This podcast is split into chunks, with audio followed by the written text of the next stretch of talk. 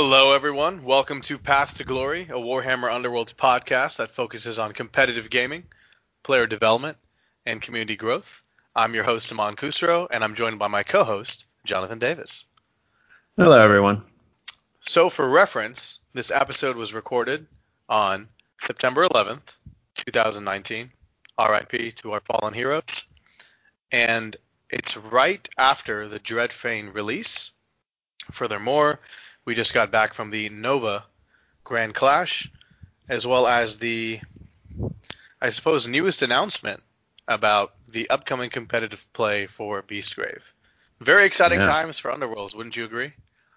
Yeah, it'll be very exciting to probably go to that event next year.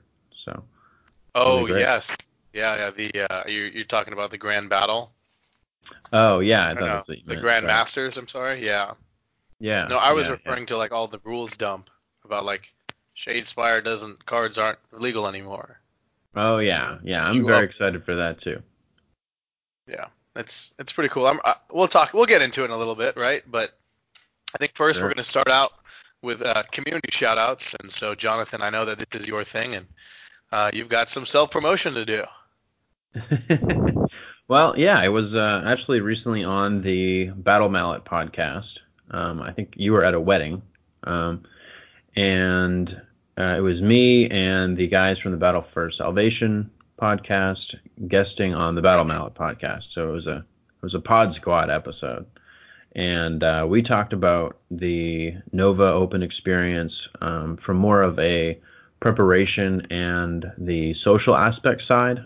Um, and I just really can't speak highly enough for the event in general and just how fun it was. So, um, if you are interested in that, I would definitely give that a listen. Um, it's a fun group of people. So, um, then the next thing that we have is I just wanted to spread the word a little bit. The there's actually going to be a grand clash, a one-day grand clash in Texas um, at the Warhammer Citadel, which is located in Grapevine, Texas. This is on the 29th of September. Um, they haven't really given us a lot of notice, um, unfortunately. I guess it was they, they're, it's their one year uni- uh, anniversary, and they are planning a number of large events. Um, so, uh, but it is going to be a full Grand Clash. They are limited to about 30 uh, people, um, so it may fill up. So if you can make it, um, DFW is pretty easy to travel to. The Citadel is like maybe 20 minutes at the most from the airport. I would definitely recommend going. This should be the last Night Vault Grand Clash, you know, probably ever. Um, and it's uh, actually going to be the only one where the Dreadfane warbands are allowed. Bum bum Um, bum. I know. I did ask, and um, they did say that they should have an official ruling on how the rules interact.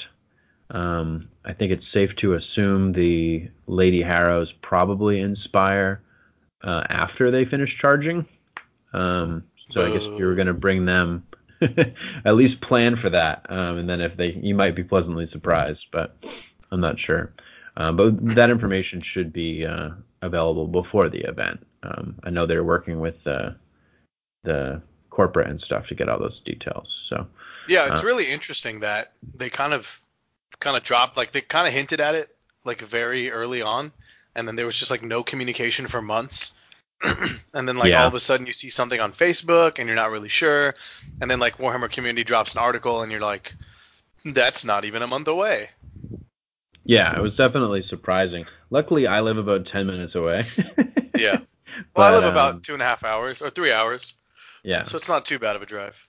Yeah. Hopefully, some of the people from the surrounding states will be able to drive over, and uh, I know there's a few people already that uh, are planning to fly in. So if we can hit 30 people, that'll be great. I mean, I think Gen Con was about that, and uh, so was the recent Scottish uh, Tabletop Scotland. So Yeah, I think that one was 28 and then Gen Con was 26. So yeah, yeah. So anything around that would be great. Um, it's always just great to get more games and stuff. So I know uh, like get all uh, that loot.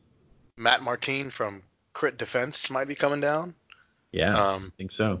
and then Tony Field from the End Phase. So, you know, it's Yeah. not just going to be a whole bunch of people who live in Dallas, Houston, and Austin. Hopefully, it'll be like a combination of local and I guess national talent, it should be a lot of fun. Yeah, I'm excited for that. Um, and uh, they did also say they're going to have a number of special prizes that are unique to this event uh, because it, it is the one year anniversary of the Citadel, which is the largest uh, Warhammer store in the United States and I, probably North America. So, North America for sure. Yeah, I, I would probably even say the Western the Hemisphere. One. Yeah, yeah, I think it's only second to the store they have in their their HQ in Nottingham or whatever. That place is huge. Yeah, and it's it's nowhere near that, but it's big and it has a coffee shop and uh, the staff is great. So if uh, anybody can come out, uh, they should. Does it have its own version of Bugman's? Uh, no, it has um, uh, basically coffee and uh, non-alcoholic drinks. So no and spirits. No, no. Lots of coffee, and uh, I believe it's like locally sourced coffee. It's I drink it all the time. It's great. Um, and then the all the bakery stuff is from uh, a local bakery that's like right down the street. So. Oh, that's cool. It, it's all good stuff for sure. So it's uh, a local gaming store supporting local business. Yeah. Love yeah. it. Yep. I think that's it for that event. Um, love to see any of you guys there. I know we will probably both be there. And uh, I think that's it for the community shoutouts this time. Yes. I got my ticket. I know that there's about, last time I checked, which was yesterday, there was like 14 left. So, yeah. um, halfway there, I guess. I'm not necessarily sure if I'm going to play as of yet. Um, I've been just kind of burnt out in general and been traveling yeah. a lot and playing. But you know, the competitive person inside me is like, just get a ticket just in case. yeah, I uh, I need to decide whether or not I'm going to play the uh, Godsworn or the Eyes of the Nine. So honestly, uh, I feel like when in doubt, go Godsworn. Yeah, it's true. I definitely have more um, experience with them. But if you win this event with the eyes, you'll be a god. Oh my God! Yeah, I know. I was I was joking. I was I was telling Matt about the event, Matt Martin, and I was saying we should all play Eyes of the Nine and give them their first win. yeah, it's assuming one of us wins, which. No, I mean everybody. A mass. Probably conspiracy. not going to be me. Hashtag bad luck. but it'd be really cool if, because uh, I don't think Godsworn or Eyes of the Nine have won, um, and I know a lot of people want to bring Godsworn, so. Well, I think, I think uh, the thing about Godsworn is that they have the capability to win an event. I yeah. just think it really, really, really comes down to can you roll enough crits.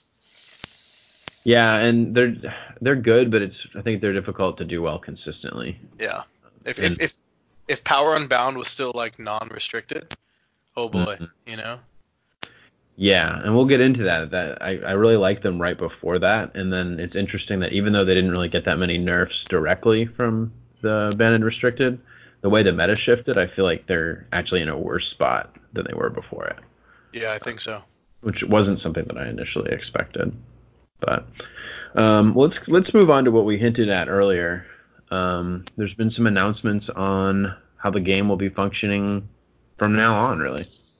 Yeah, that's a great point. So uh, if you didn't hear, Warhammer Community posted an article, uh, I think it was yesterday, about the future state of competitive play at uh, or for Warhammer Underworlds. And I guess the biggest announcement is that Season One Universal cards will no longer be playable in competitive format or organized play, which you know came to surprise to a lot of people.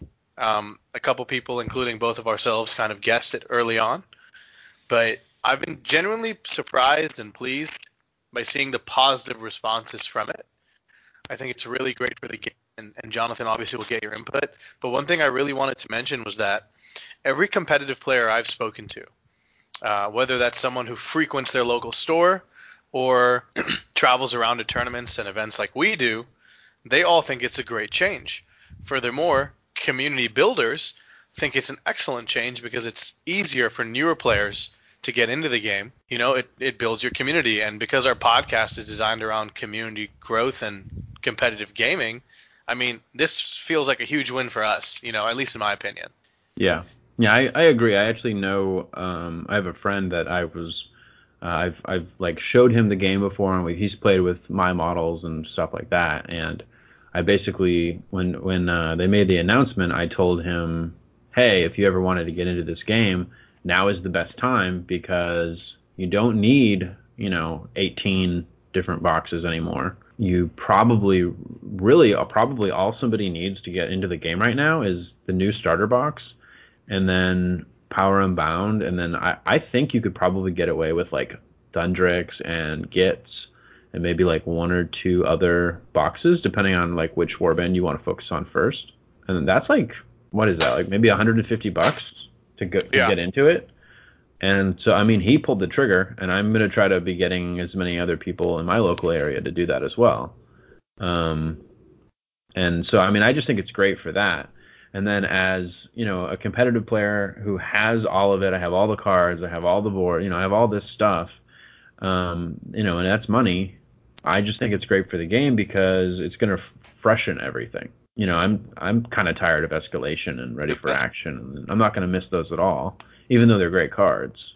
So the best part of is that you can still play with the season one warbands.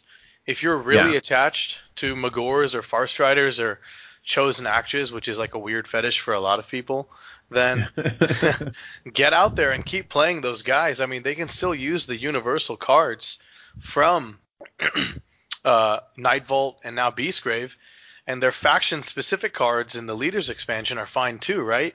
So I think that's Mhm. my favorite part is like if you want to play with your whole collection, great. And if you want to go buy some of the older warbands, I think that's where you might have a little bit of trouble. But at the end of the day, like I'm sure you can get a lot of stuff online or from third party sources. And for the people who are like, oh, I feel like I'm not getting my money's worth, um, I'd like to challenge you, right? Like you play a game designed as the ultimate miniatures competitive game.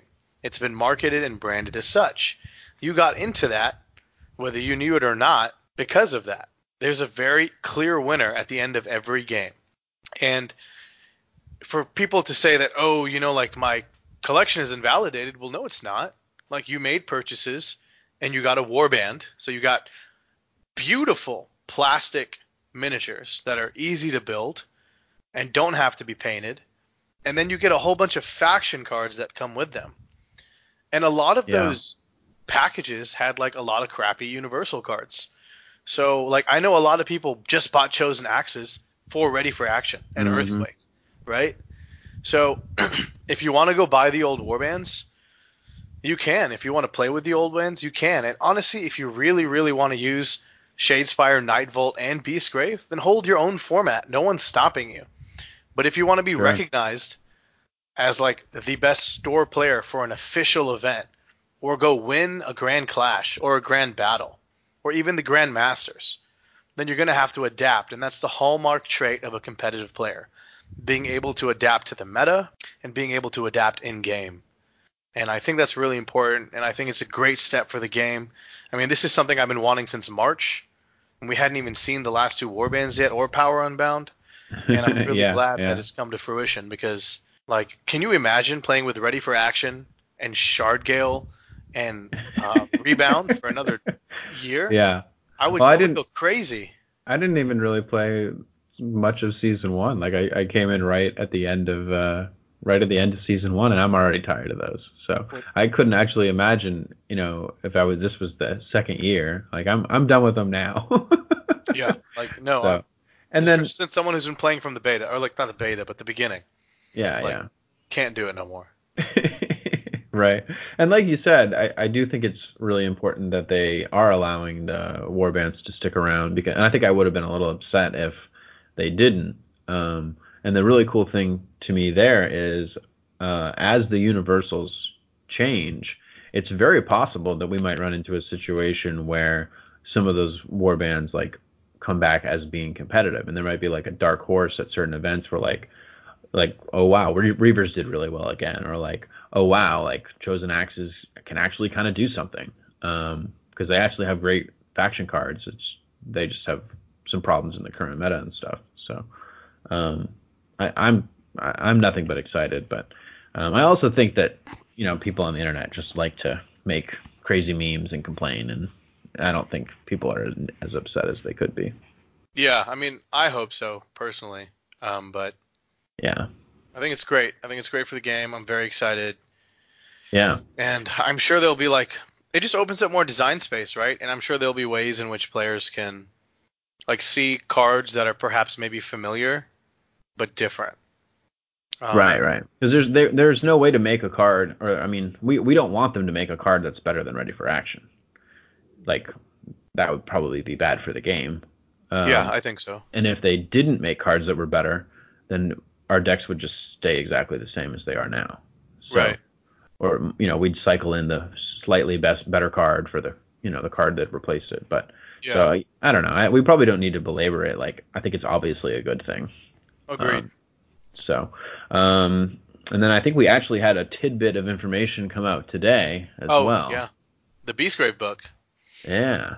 Yeah, I um I saw that today and I was very excited because like I don't know about you, but like I love I'm a collector, so like I love all the promo stuff. And so I have everything that I've been able to get my hands on and if even if it was at a time where I wasn't playing the game competitively, like I've gone on eBay and bought these things, right? Cuz like I really like them. And um there's these three special cards. Um, they all have to do with Katophranes because um, I think it's like a theme here. Like we want like the Katophranes are around. Well, and they're And- books, I think, right? Oh, that's right. Well, no, yeah, relics. Well, because Oh, the Black tomes. Library. That's right. Touche. Yeah. Well played, Yeah. Games Workshop. they And- know what they're doing. oh, they do. Yeah, yeah, yeah. So they're really cool because one like features a beastman, which we know is coming, and then one features, I guess they're called Kurnothi, the from the Wild Hunt, and then the one in the middle is the one that I found particularly interesting because it looks like it's a character from another warband we haven't seen yet. Yeah, I think so. A What do you think it is? A gross, smelly warband. Yes, I mean, you know, there was some debate online, and people were like throwing some out. Some of them were like spot on, I think, in my opinion, and then some were just like outrageous. And I'm like, guys, it's fat, it has green skin, right. it looks dirty. There's green magic. Oh, and by the way, there's like a tongue tentacle looking thing. like- right. It's obviously a high elf. no, No. yeah, um, Nurgle's coming, guys. Yeah, I think No. so. If I had to put money on it, at least. Yeah. It seems unlikely they would just put that card there, uh, just for fun. You Yeah. because I think I don't think there's any, any any like person on any card so far that isn't one of the fighters, That's except maybe the. Katophrane robot thing or not robot statue guys, and that's just a Shadespire thing, I think. Yeah, well, there's another one, right? Where like I think it's a promo version of Singled Out, where it has like Shond wearing Katophrane armor, like the relics. Oh yeah, yeah, that's true. That was the one Shond. time where I was like, "Who is that?" And then someone was like, "Oh, it's Shond," and I was like, "Oh, the sword, yes." Yeah, and singled out is like what have a lot of up, have three upgrades or something. I think. Yeah, three upgrades on one fighter. Yeah, so I think it's just Shond like being fancy, you know. That boy Shond, that rolls a fury when you need him to, but looks cool doing it. My girlfriend was looking at the model for him, and she calls him Thunder Thighs. He, is, he has quite a strong stance. so, anyway, um, I think Yeah. that's it for our uh, community and underworlds News. recap. Yeah. Yeah. Let's get on to Nova. Yeah, Nova Open. Nova Open. That was a lot of fun. We were roommates. Yeah. Hung out a didn't, you didn't snore too much or anything, so. I'm good. I'm glad to hear that because I do have a snoring problem when I drink. Boy, oh boy, did we get some drinks. there was some of that, yeah. Yeah, it was a lot of fun. Um, so I guess you mentioned the social aspect on the Battle Mallet episode that you referred to earlier, but Yeah. it would just be nice to I guess hear your opinion again on what you thought that social experience was like. Yeah, um, basically, I thought it was great. Um, and uh, really, I guess what I'm comparing it to is we went to ATC in June, I think, um, and that was a lot of fun. But it, I would say there was more of a serious element to that. It was more of a team element. We hang out, we hung out with Davey a lot. Yeah. and that was great. Um, but it wasn't uh, as much of a party, I would say, as Nova felt. Um, every Nova just felt like everybody that was there to have fun and they were all there for the same thing. And then it was cool because as we've um, I guess like grown in this community and done the podcast and we're active on the Facebooks and the Discords and all that. Um, we've kind of grown to know some of these people, and uh, some of them we were meeting for the first time, and then other people we had seen at previous events, like uh, Randall from the Battle for Salvation podcast. Mm-hmm. Um, but it was just really great to meet and hang out with, you know, a bunch of other people. Like I think we had like ten or twelve of us at one point at one of the dinners, and uh, you know we all just liked the same thing, and it was great. Yeah, it was really nice. I I think out of all the events I've been to, this is my favorite. Perhaps Adepticon being my second favorite, just because that was the first time I met like Tony and Randall yeah. and Davey. But it was cool, man. It was like hung out with Battle Mallet, Battle for Salvation. Um, you know, Jimmy was there. You know, and it was it was just really cool to all hang out as a group and just yeah just kick it. And you know, obviously we're all there for a reason. We want to win an event, and we're playing competitively, but we didn't like let that interfere with our social moments. Right. And I thought it was right. really cool because like we would all like play our heart out and like some people played each other and like obviously one person would lose and then we would all just like go grab pizza and some beer and then like kind of laugh and talk about it and then talk about our personal lives as well as the game and the event and the function and then we would all go to like the top floor of the hotel where that charity bar was. You know, like mm-hmm. anytime you bought a drink, like I think it all went to charity. And so, as you can imagine, like when you're drinking, especially for a good cause, and you're hanging out with people that you probably see once or twice a year, it got a little rowdy and it was a lot of fun. And it was really cool just to see like Games Workshop employees and non Games Workshop game employees there, all just hanging out and mingling and talking and drinking alcohol, which is always a good time. Yeah, yeah, that's true. We um we got to see James Monk again, um, who runs the a lot of the GW events. Uh, he was at ATC, mm-hmm. so that was cool. I think you'd seen him a couple other times as well. Yeah, yeah, I've seen him at. I think I saw him at Gen Con as well, and then yep. we got to hang out with Pete Foley again, um, yep. who is I met him at Adepticon, and I have to say he's like the nicest guy ever. Like he's just so friendly. Like you don't have to know him.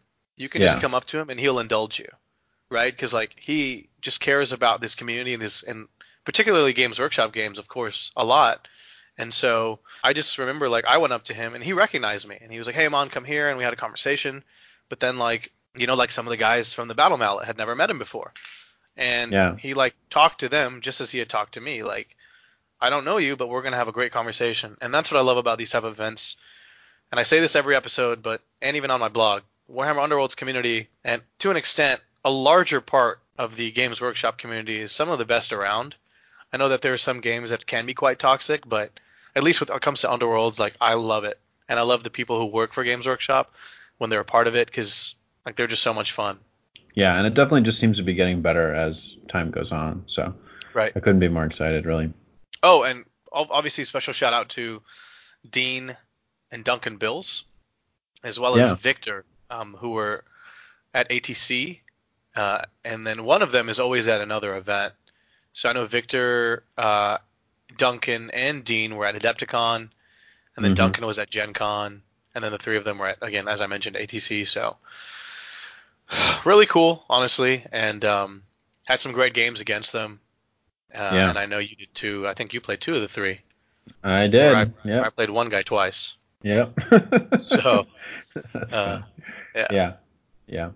Yeah, they're always uh, they're always great games against them. And um, the other we saw the Battle Mallet guys, Jared, Jason, Trace, uh, Max, and Randall from Battle for Salvation. Um, I met a couple of the guys from the uh, Reddit Discord chat. Um, uh, Castle Mac Coach and Raggy yeah. Paint. Um, I think there was one more person, and I'm just terrible and can't remember. Castle Castle Mac Coach was the guy with the glasses and the bandana, right? Yeah. I, yeah. He, he was I cool. I can't remember his friend. He had a friend, and I don't know if it's somebody I should know from Discord or not. But the one thing I remember about his friend is that he still has a flip phone, and I was like, why do you? Maybe, maybe I was like, hey, I, I was like, out of curiosity, is that like your bat phone? Is that like your secret phone or your gaming phone? And he was like, no, it like it works. So why throw it away? If it's not broken, don't fix it, right? And I was like, he's probably man. he's probably not as addicted to Facebook as I am. Dude, you're on Facebook and Discord a lot. I have a problem. anyway, Any post that I feel like responding, I always make sure that you haven't responded on it because like usually we'll, we'll come up with the same answer. So if someone's asking like a technical question, I'm like, hold on, before I type out this paragraph, has has Jonathan said something yet? And like eight times out of ten, you have. I've tried to cut back. So he says. yeah, we'll see. We'll see. but yeah, it was great to see all those guys. Um, I don't think we met, we missed anybody.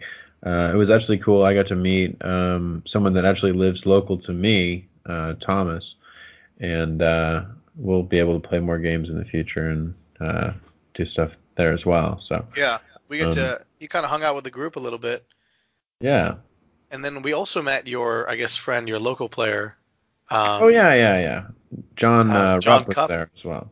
Rupp. Is it Rupp? Yeah. Oh, I put Cup Yeah, in my yeah. phone. He My was bad. there. He um he you got to play him once and then I think he was also playing uh, Imperial Assault and apparently he qualified to go to Worlds for that. So that's pretty cool. Yeah, it's weird how all of you in Dallas, Fort Worth area are named John. That is true. Uh, In our local playgroup, we have two Jonathans and I think a John and an a, I think a- Johnny. I think we have a Jason too. Oh. I don't know. In my local friend group, I have a Jason, a Josh, and then there's me, Jonathan. So like I- it, I don't know I what's think I'm just gonna be Jamon from now on. Jamon. I don't know about that. We don't need another Jack. Yeah. Um, but we digress. Um, yeah. One thing I'd like to point out is that this is probably the most stacked Grand Clash I've seen in the United States. Mm. There was any one of the guys that we've mentioned could have won this event. Um, we had some great people, some great decks, and some great play styles. And um, you know, there's been articles on the end phase, and we've talked about it briefly here, but it really just comes down to preparation, execution, adaptability, and luck, right? And so I guess we'll start with preparation, and we'll kind of talk about like what we were looking for when we decided the fact, like what factions we were going to play, and how we kind of prepped for it. And Yeah. um, I guess, Jonathan, do you want to go first, or Sure, I can go first. Um, so it was kind of interesting, I guess. Um, this was not the first uh, Grand Clash with the full Night Vault set, especially post Banned and Restricted.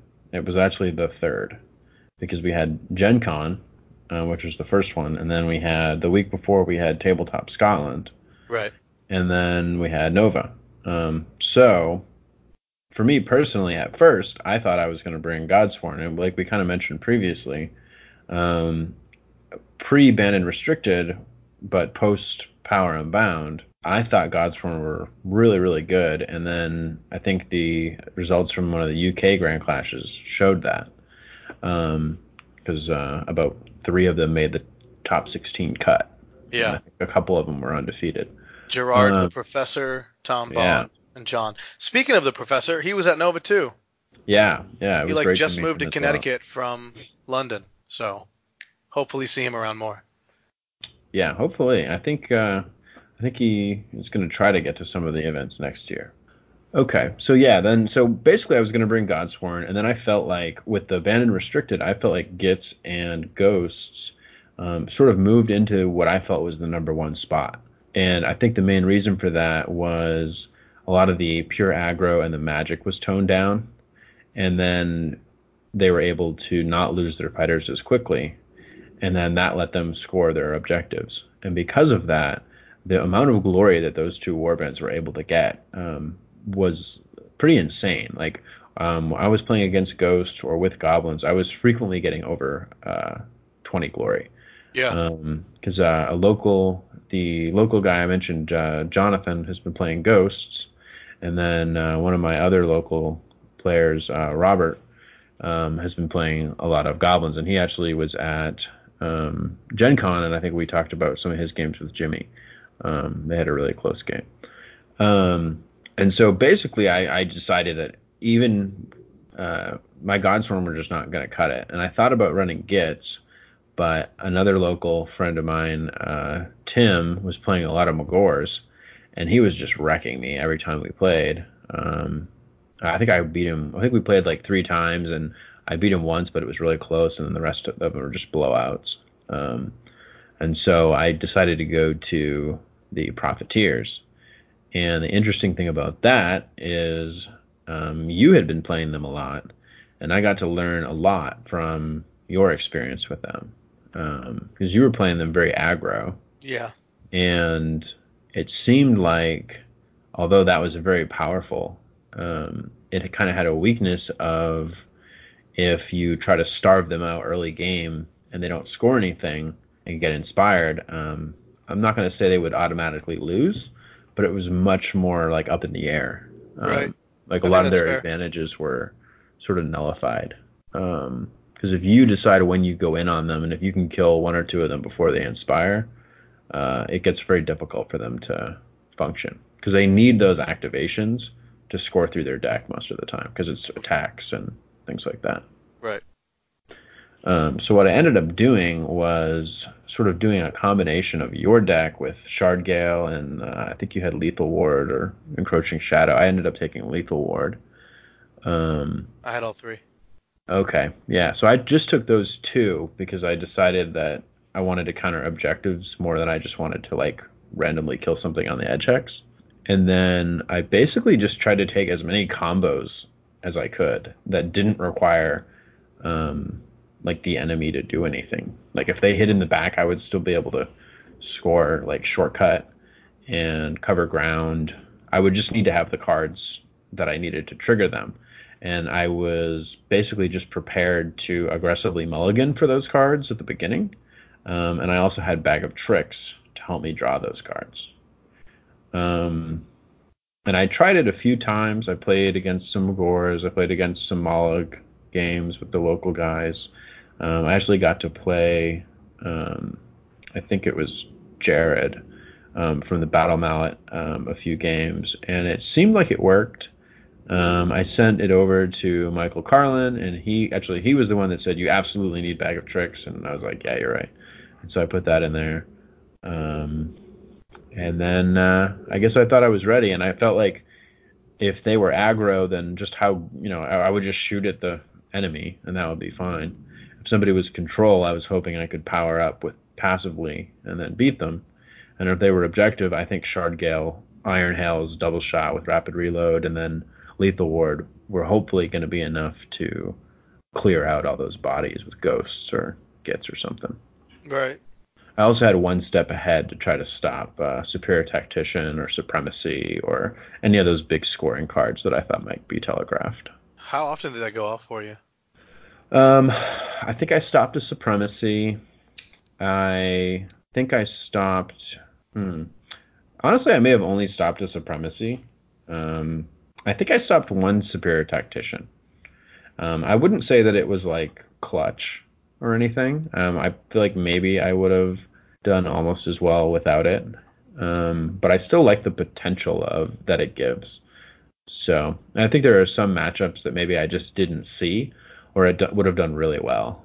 Um, I think in practice games, I, I think I was playing against uh, Jared from the Battle Mallet, and I think I stopped his keep them guessing on the third round, and that was his sixth objective that he needed, and that stopped his superior tactician too. Nice. So, so that was like really cool. But um, at the actual event, I don't know if it. Uh, I don't know if it really won. The funny thing is that I didn't really think about is if I play it and I roll a hammer or a crit and I name an objective, the other player doesn't have to tell me that they had that card. So a lot of the players there just said, "All right, cool," and then they just didn't score the thing. So I'm pretty sure I stopped a couple cards, but I don't really know. Um, but it also failed a, a, couple times. Failed against Jimmy, and it failed against uh, Duncan. I think. I think I also guessed wrong against Duncan. Uh, oh, did you? Because uh, I knew he had Oath of Conquest in there somewhere, um, but I think it was the last card on the bottom of his deck. So uh, I ended up not needing it, but it's a cool card, and I think that you know with your experience with that card at ATC, um, I just felt like it was worth a, the risk. Yeah, it's a great card when it works, but it definitely feels bad when it doesn't. Yeah, yeah. I just tried to look at it like a bonus when it does work, and not worry about it when it didn't. So right, that's kind of how I felt with Rebound. Yeah. But then like sometimes you really want it to go off and it never does. So. right. You just tell uh, it. you you don't have to roll a crit if you don't want to, and then Yeah. What, yeah. Well, like even even at ATC, right? Like whenever I played one step ahead, it was it was a Mhm. nice to have, and the only time that I needed it to go off, well, there were two times actually. Uh, one against a Mollog Tomes, which it didn't, which would have won me the game if it had, and then one in the final. So I'm not complaining, but I'm just saying like technically he couldn't have scored it anyways, because you can't go and guard twice. But Oh yeah, one- yeah. the one time I needed it to, it didn't. So Yeah, that was a really cool moment for sure. So yeah, what did you? Uh, I guess there's enough time on my deck. What did uh, what did you bring, or how, Yeah, what did you think you were going to see, and how did that form your decision? You know. Yeah, yeah, sure. So, um, after Gen Con, I was actually really disappointed because like it was like a fringe deck piloted by a great player that kind of took me down, and I really feel like I would have, I should have taken it. Um, but you know, things happen, and I kind of went back to the drawing board, and I was like, well, out of all the decks I've played, like what did really well? And like obviously, you know, Mollog, but I refused to play him.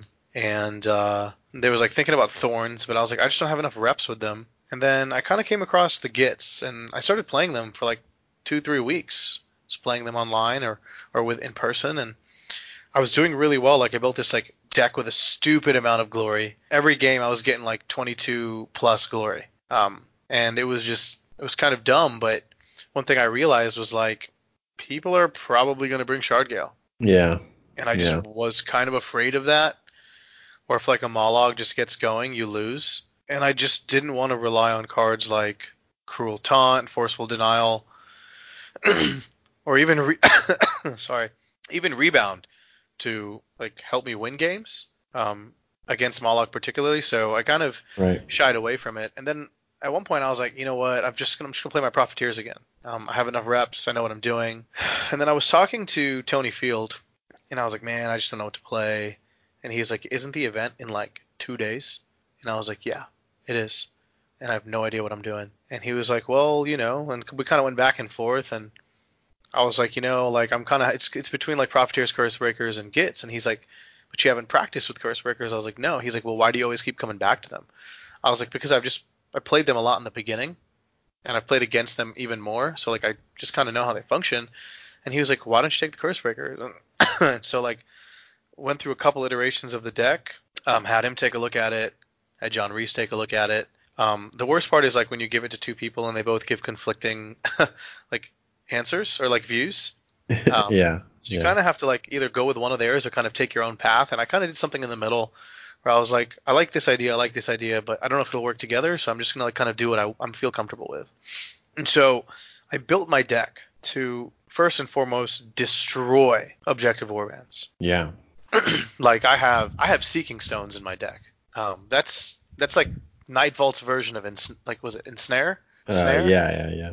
Yeah, right. So like I know that like if I can get that off and I can just start whacking some dodge or dodging fighters, like it's a boon to me, right? And I think the Curse Breakers one of their largest weaknesses was like engaging because they're a bit slow. But Mhm. also I was like I don't want to play them uber defensively because I don't find that playstyle fun, even though it might work. Mm-hmm.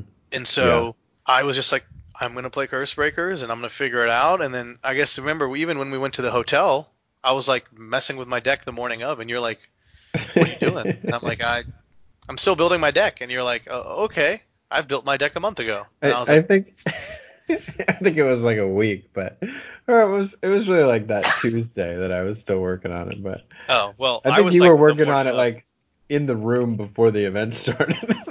Oh yeah, I remember I came up to you right before the event, and I- or like like right before like time, and I was like, "All right, yeah. what, like these three cards or these three cards?" And you were like, eh, I don't know. And then you picked something, and I was like, but I like these three cards. And then you were like, just go with what you want. And I was like, right. uh, yeah, okay. yeah. And it was really funny because like I guess I kind of knew at the back of my head that I wasn't gonna like perform as high as I had hoped, just because Nova was the first time I had played Curse Breakers since like before even ATC. Yeah. Like I had I had theory crafted, I had like and I was like very intimate with their playstyle, but like the first time I had ever just played them, I think since like right after Adepticon, or at least before ATC, was like game one at Nova, which is like not something you should do.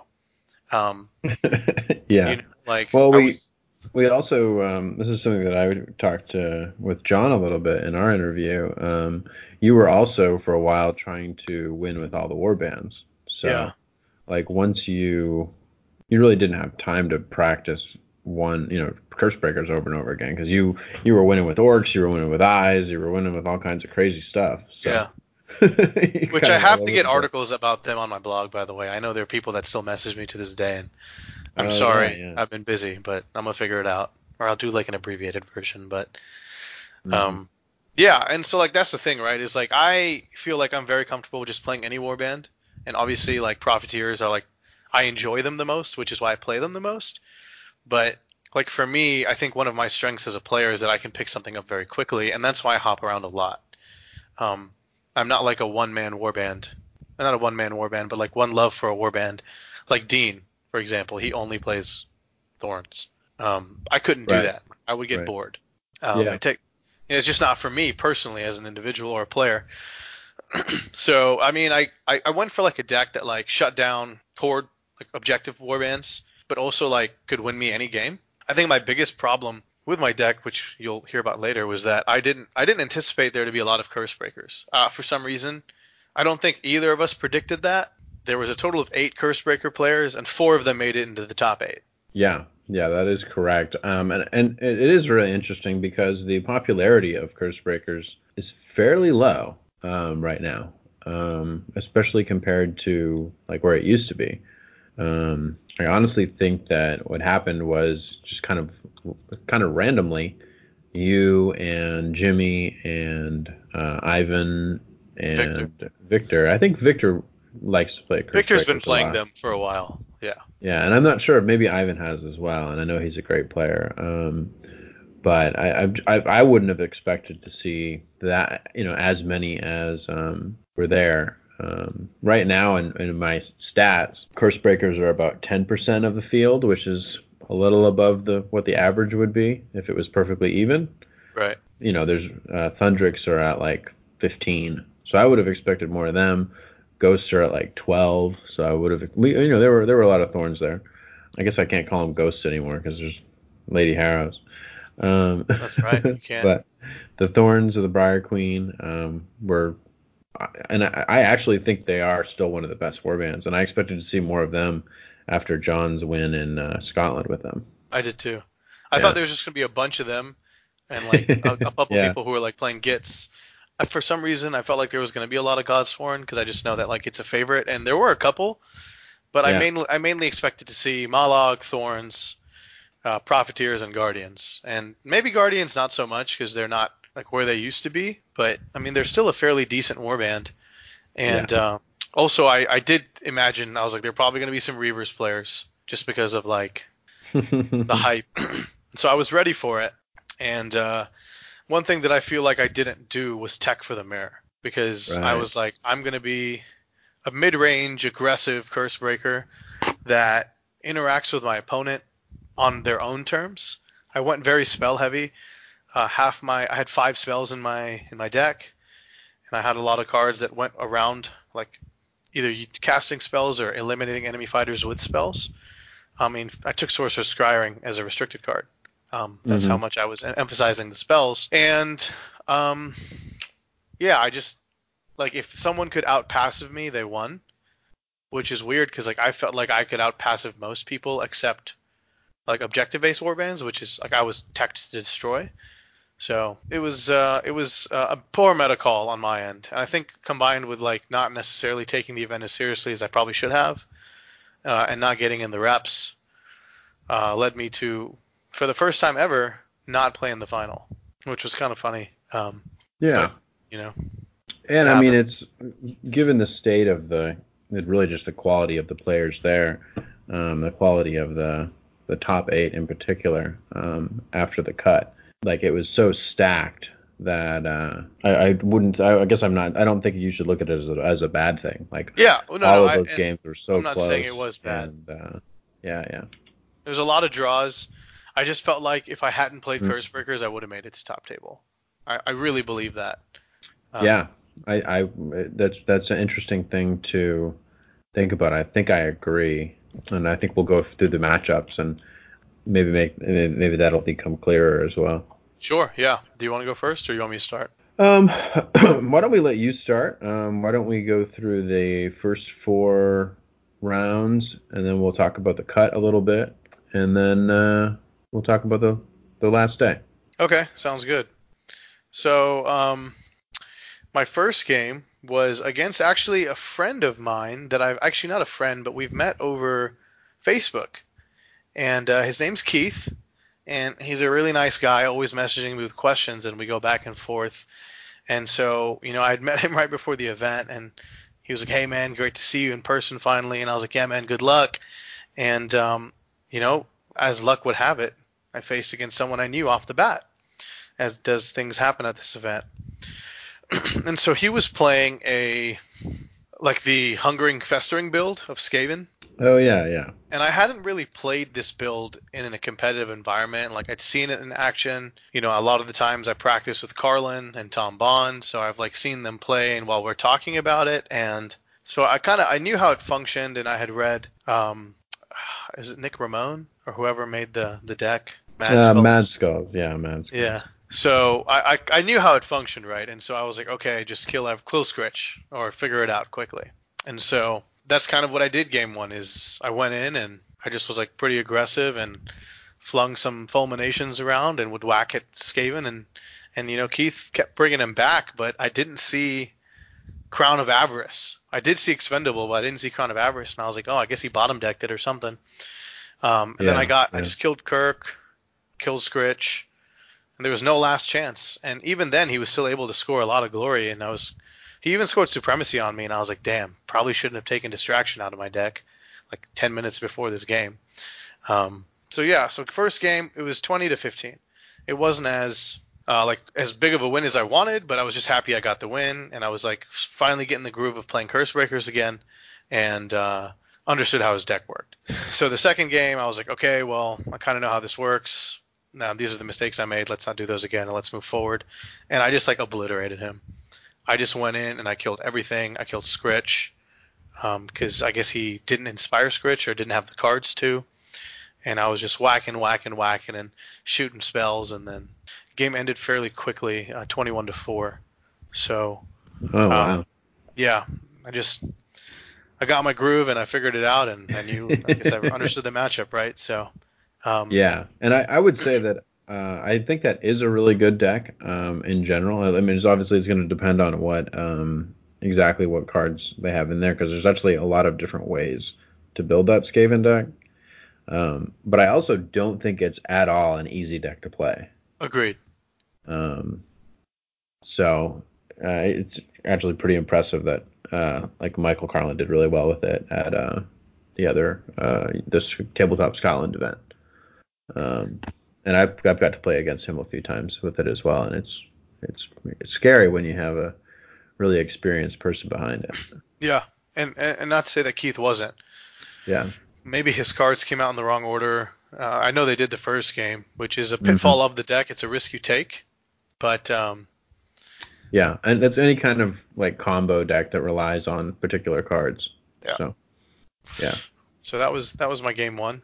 I'm just gonna run through the next couple games uh, game two was John Rupp, who was your friend from uh, yeah, yeah. DFW. And so for me, it was like, okay, I was excited when I saw Thorns. Like a lot of people groan. I was like, hell yeah, let's go. Yeah, I bet.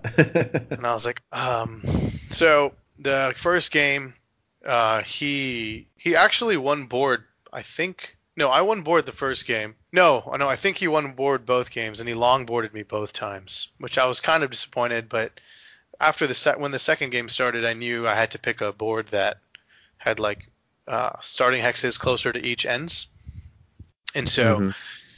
he did that, and uh, I was like, okay, well this isn't going to be that fun, but I was able to kind of line up the objectives to where like I had reach. With I put Stormsire kind of like the furthest back, just as like obviously you want to protect him, but also like he can fulminate someone off that objective if I need to. And so I got aggressive with Amos and Rastus, and um, slapping down uh, chain wraps. He failed the last chance. I was able to get the Everhanged, and then he like I don't know what card he thought I had, but he like forced my hand, if you will, by making me play an early Shardgale, and then mm. um, Sphere of Aqshy like eliminated a Chainrasp after I had eliminated already like two or three of them, and then it, he was just like for an objective based warband when you have like four fighters left, like it's not gonna and one of them's not the Everhanged, you know, Mhm. because I've learned that the Everhanged with cleave can like rip through your guys, so you got to be careful, and that's just kind of target priority. So I won the first game 18 to five. Uh, second game, one boards again. He did, so he longboarded me. Uh, this time it was a lot closer. Um, he was kind of wise to my tricks, if you will, and um, I failed a couple fulminations or not empowers, excuse me, which kind of slowed me down a little bit. But uh, it, it was a tough fought game. Again, like I think I drew Shardgale very late, which helped kind of put the game in my favor towards the end. But he was able to get, uh, I think, supremacy off and our only way out. No, that was a Mhm. different game. That was Randall. So he didn't get any of that, but he got a lot of the the instant scores and the queen was doing some work. So it was 21 to 17. So closer than I wanted, but happy I was able to go 2-0 2-0. Third round. Well, this was an interesting round. Um, this was Victor, uh, who's like he's part of like the D- Dean and Duncan's group, and they were on a team at ATC, and he was playing Curse Breakers, and he has this really cool warband. It's like he converted them to where they all like one of them has Narvia's head, one has Turosh's, one has Vortemis's, so they look like Tzeentch Stormcast. Oh wow. Um, yeah, it's pretty cool. Um, well, how very does well he play. Eyes of the Nine then? I don't know. I guess Probably doesn't. I don't think he does. He, Yeah. I guess we know what he did with his models, and so Yeah. that was a good game. So first game, well, it was going really badly for me actually. Like I lost Amos early, and like he just like he would do the diagonal board with like three or four hexes in the middle, and he would pick he would always pick a board with like blocked hexes, and then he would just like camp in the back, and he ran like a Destiny to Meet, Formless Key, and uh, Hero's Mantle. So like Oh wow. so it was like a deck that just was like, I'm gonna score a couple things, then I'm gonna sit in the back and I'll I'll win, right? Because I get three glory at the end. Yeah. Yeah. And I was like, oh, that's frustrating. So I went up there, did what I needed to. It was pretty close, but I got this really crazy combo where I scored like two of my cards, which went into combination strike and victory after victory, which like won me the first game 14 to 12. Oh wow, that is close. Yeah, it was very, very close. Um, and then the second game, he ran Forkal Formation and Magical Supremacy, and I didn't. Um, I think Forkal Formation is great for a defensive Curse Breakers deck, Mm-hmm. but it's not good if you're trying to be aggressive or like make the most out of your act, like your attack actions. So he had that, and he had Magical Supremacy and Harness the Storm, which I also did. So like his deck just his deck could win without engaging. Just if he got the right cards or if he just cycled every turn, he would win. And so I had to get a little bit creative, and I got in there, and I would have won this game, but I made a misplay where I went. So Amos, his Amos was like in the corner hex, trapped, and so I played. I had hidden paths, and I was like, I can either go for a storm sire, I won't kill him, or I can go for his Amos and kill her. Um, but I swear I made a mistake. He like put an upgrade and react with 30 for action, then he killed my Amos. Um, Oh wow. I was like, I don't know why I didn't go for Stormsire, but it doesn't matter. At the end of the game, we were tied 17-17, both on one objective.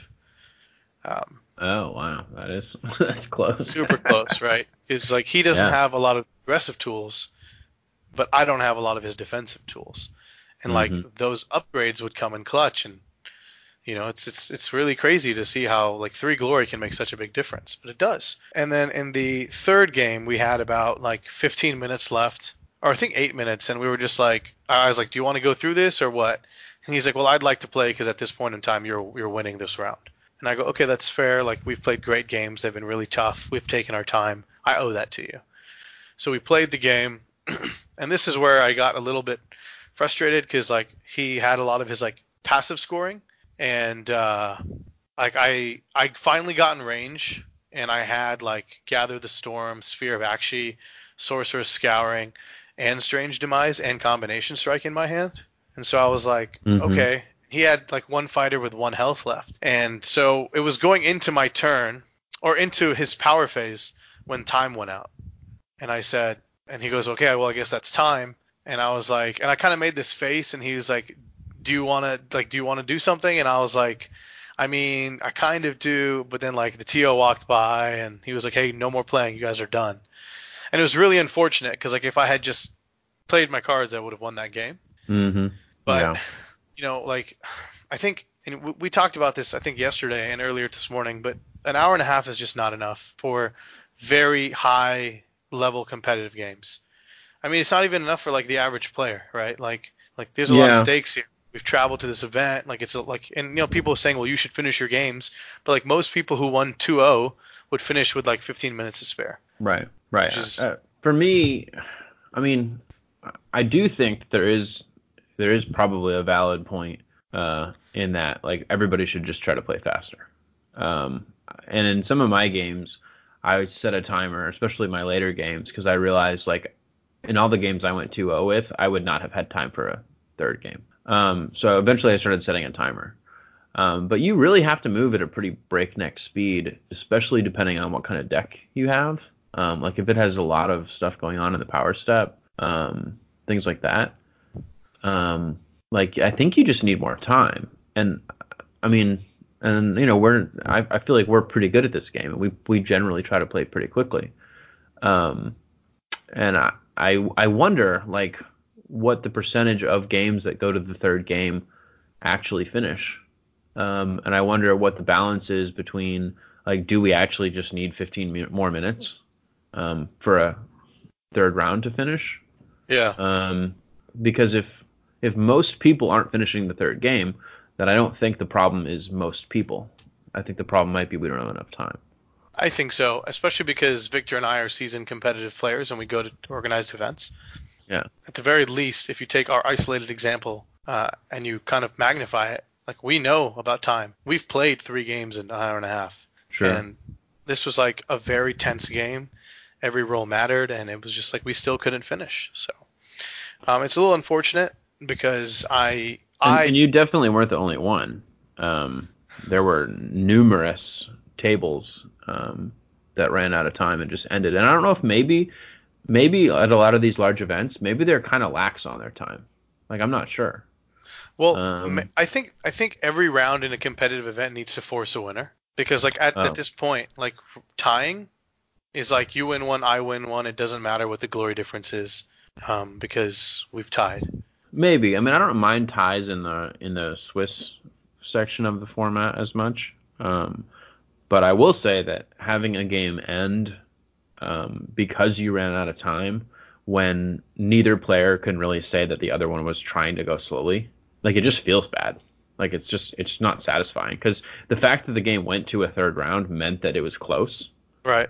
Um, and then when it ends like halfway through, it's just whoever like sort of happens to be winning at the time. Just whoever draws better and whoever gets the objectives they need.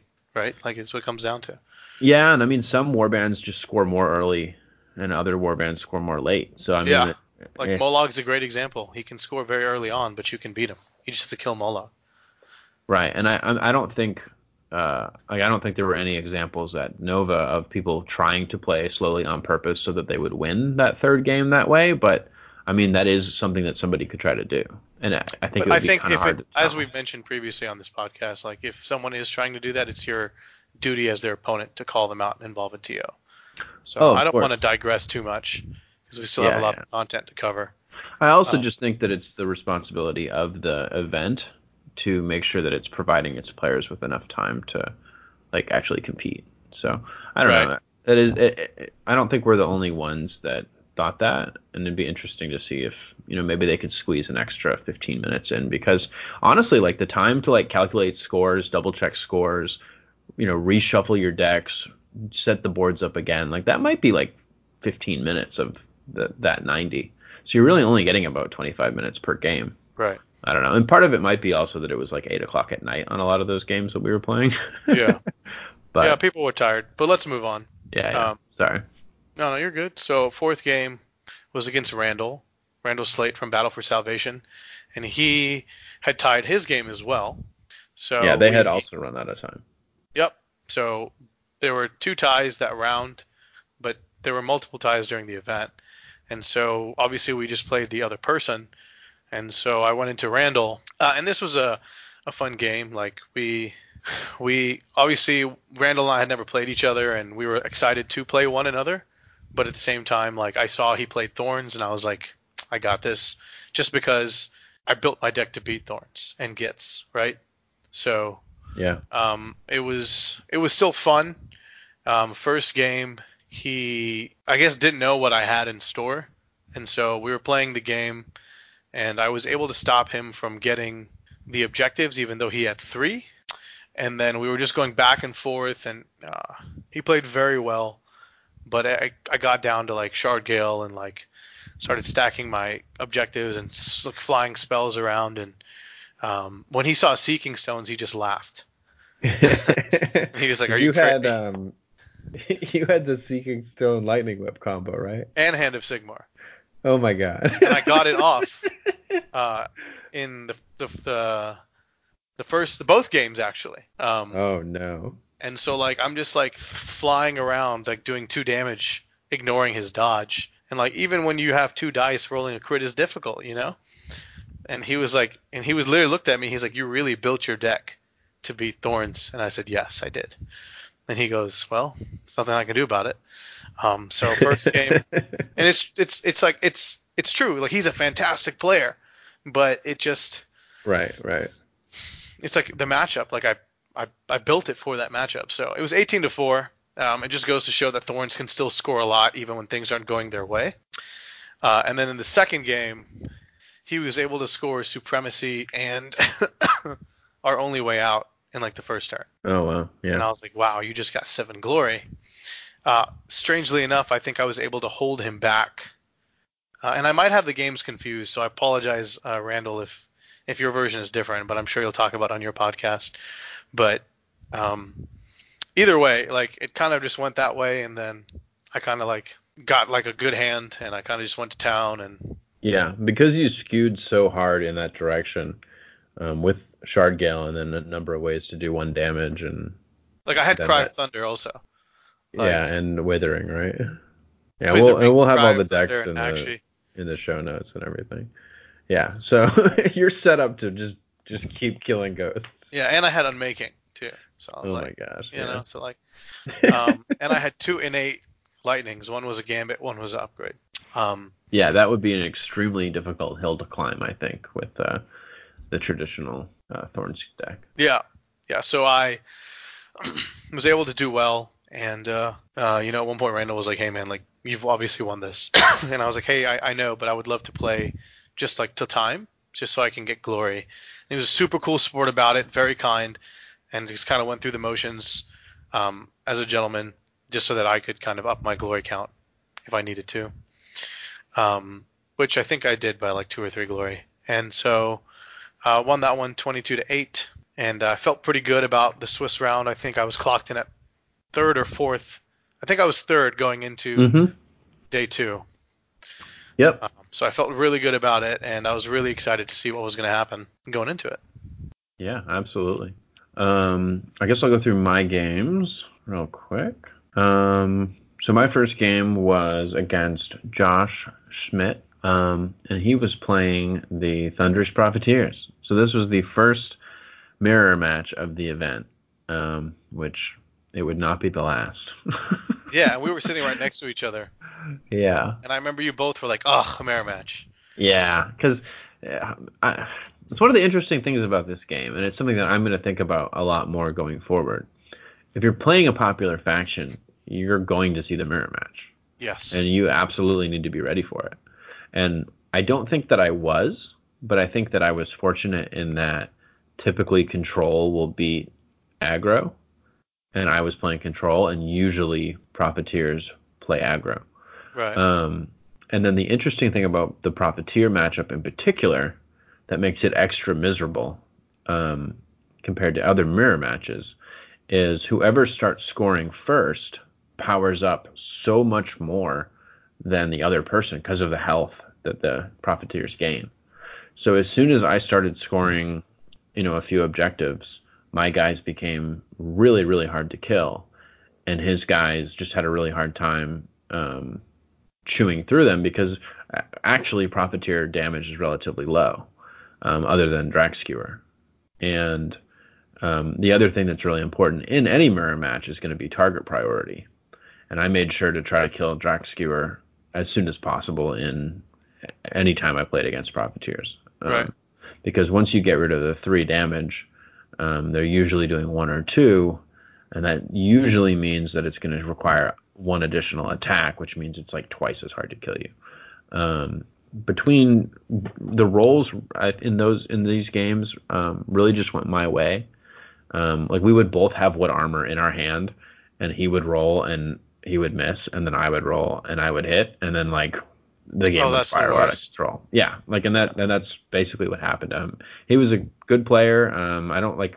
It's hard to say like if either of us really made mistakes, but because my deck was a little bit more passive and I had like he can't stop me from shortcut. Like if I have the card, I'm gonna get it, and it doesn't require a dice roll.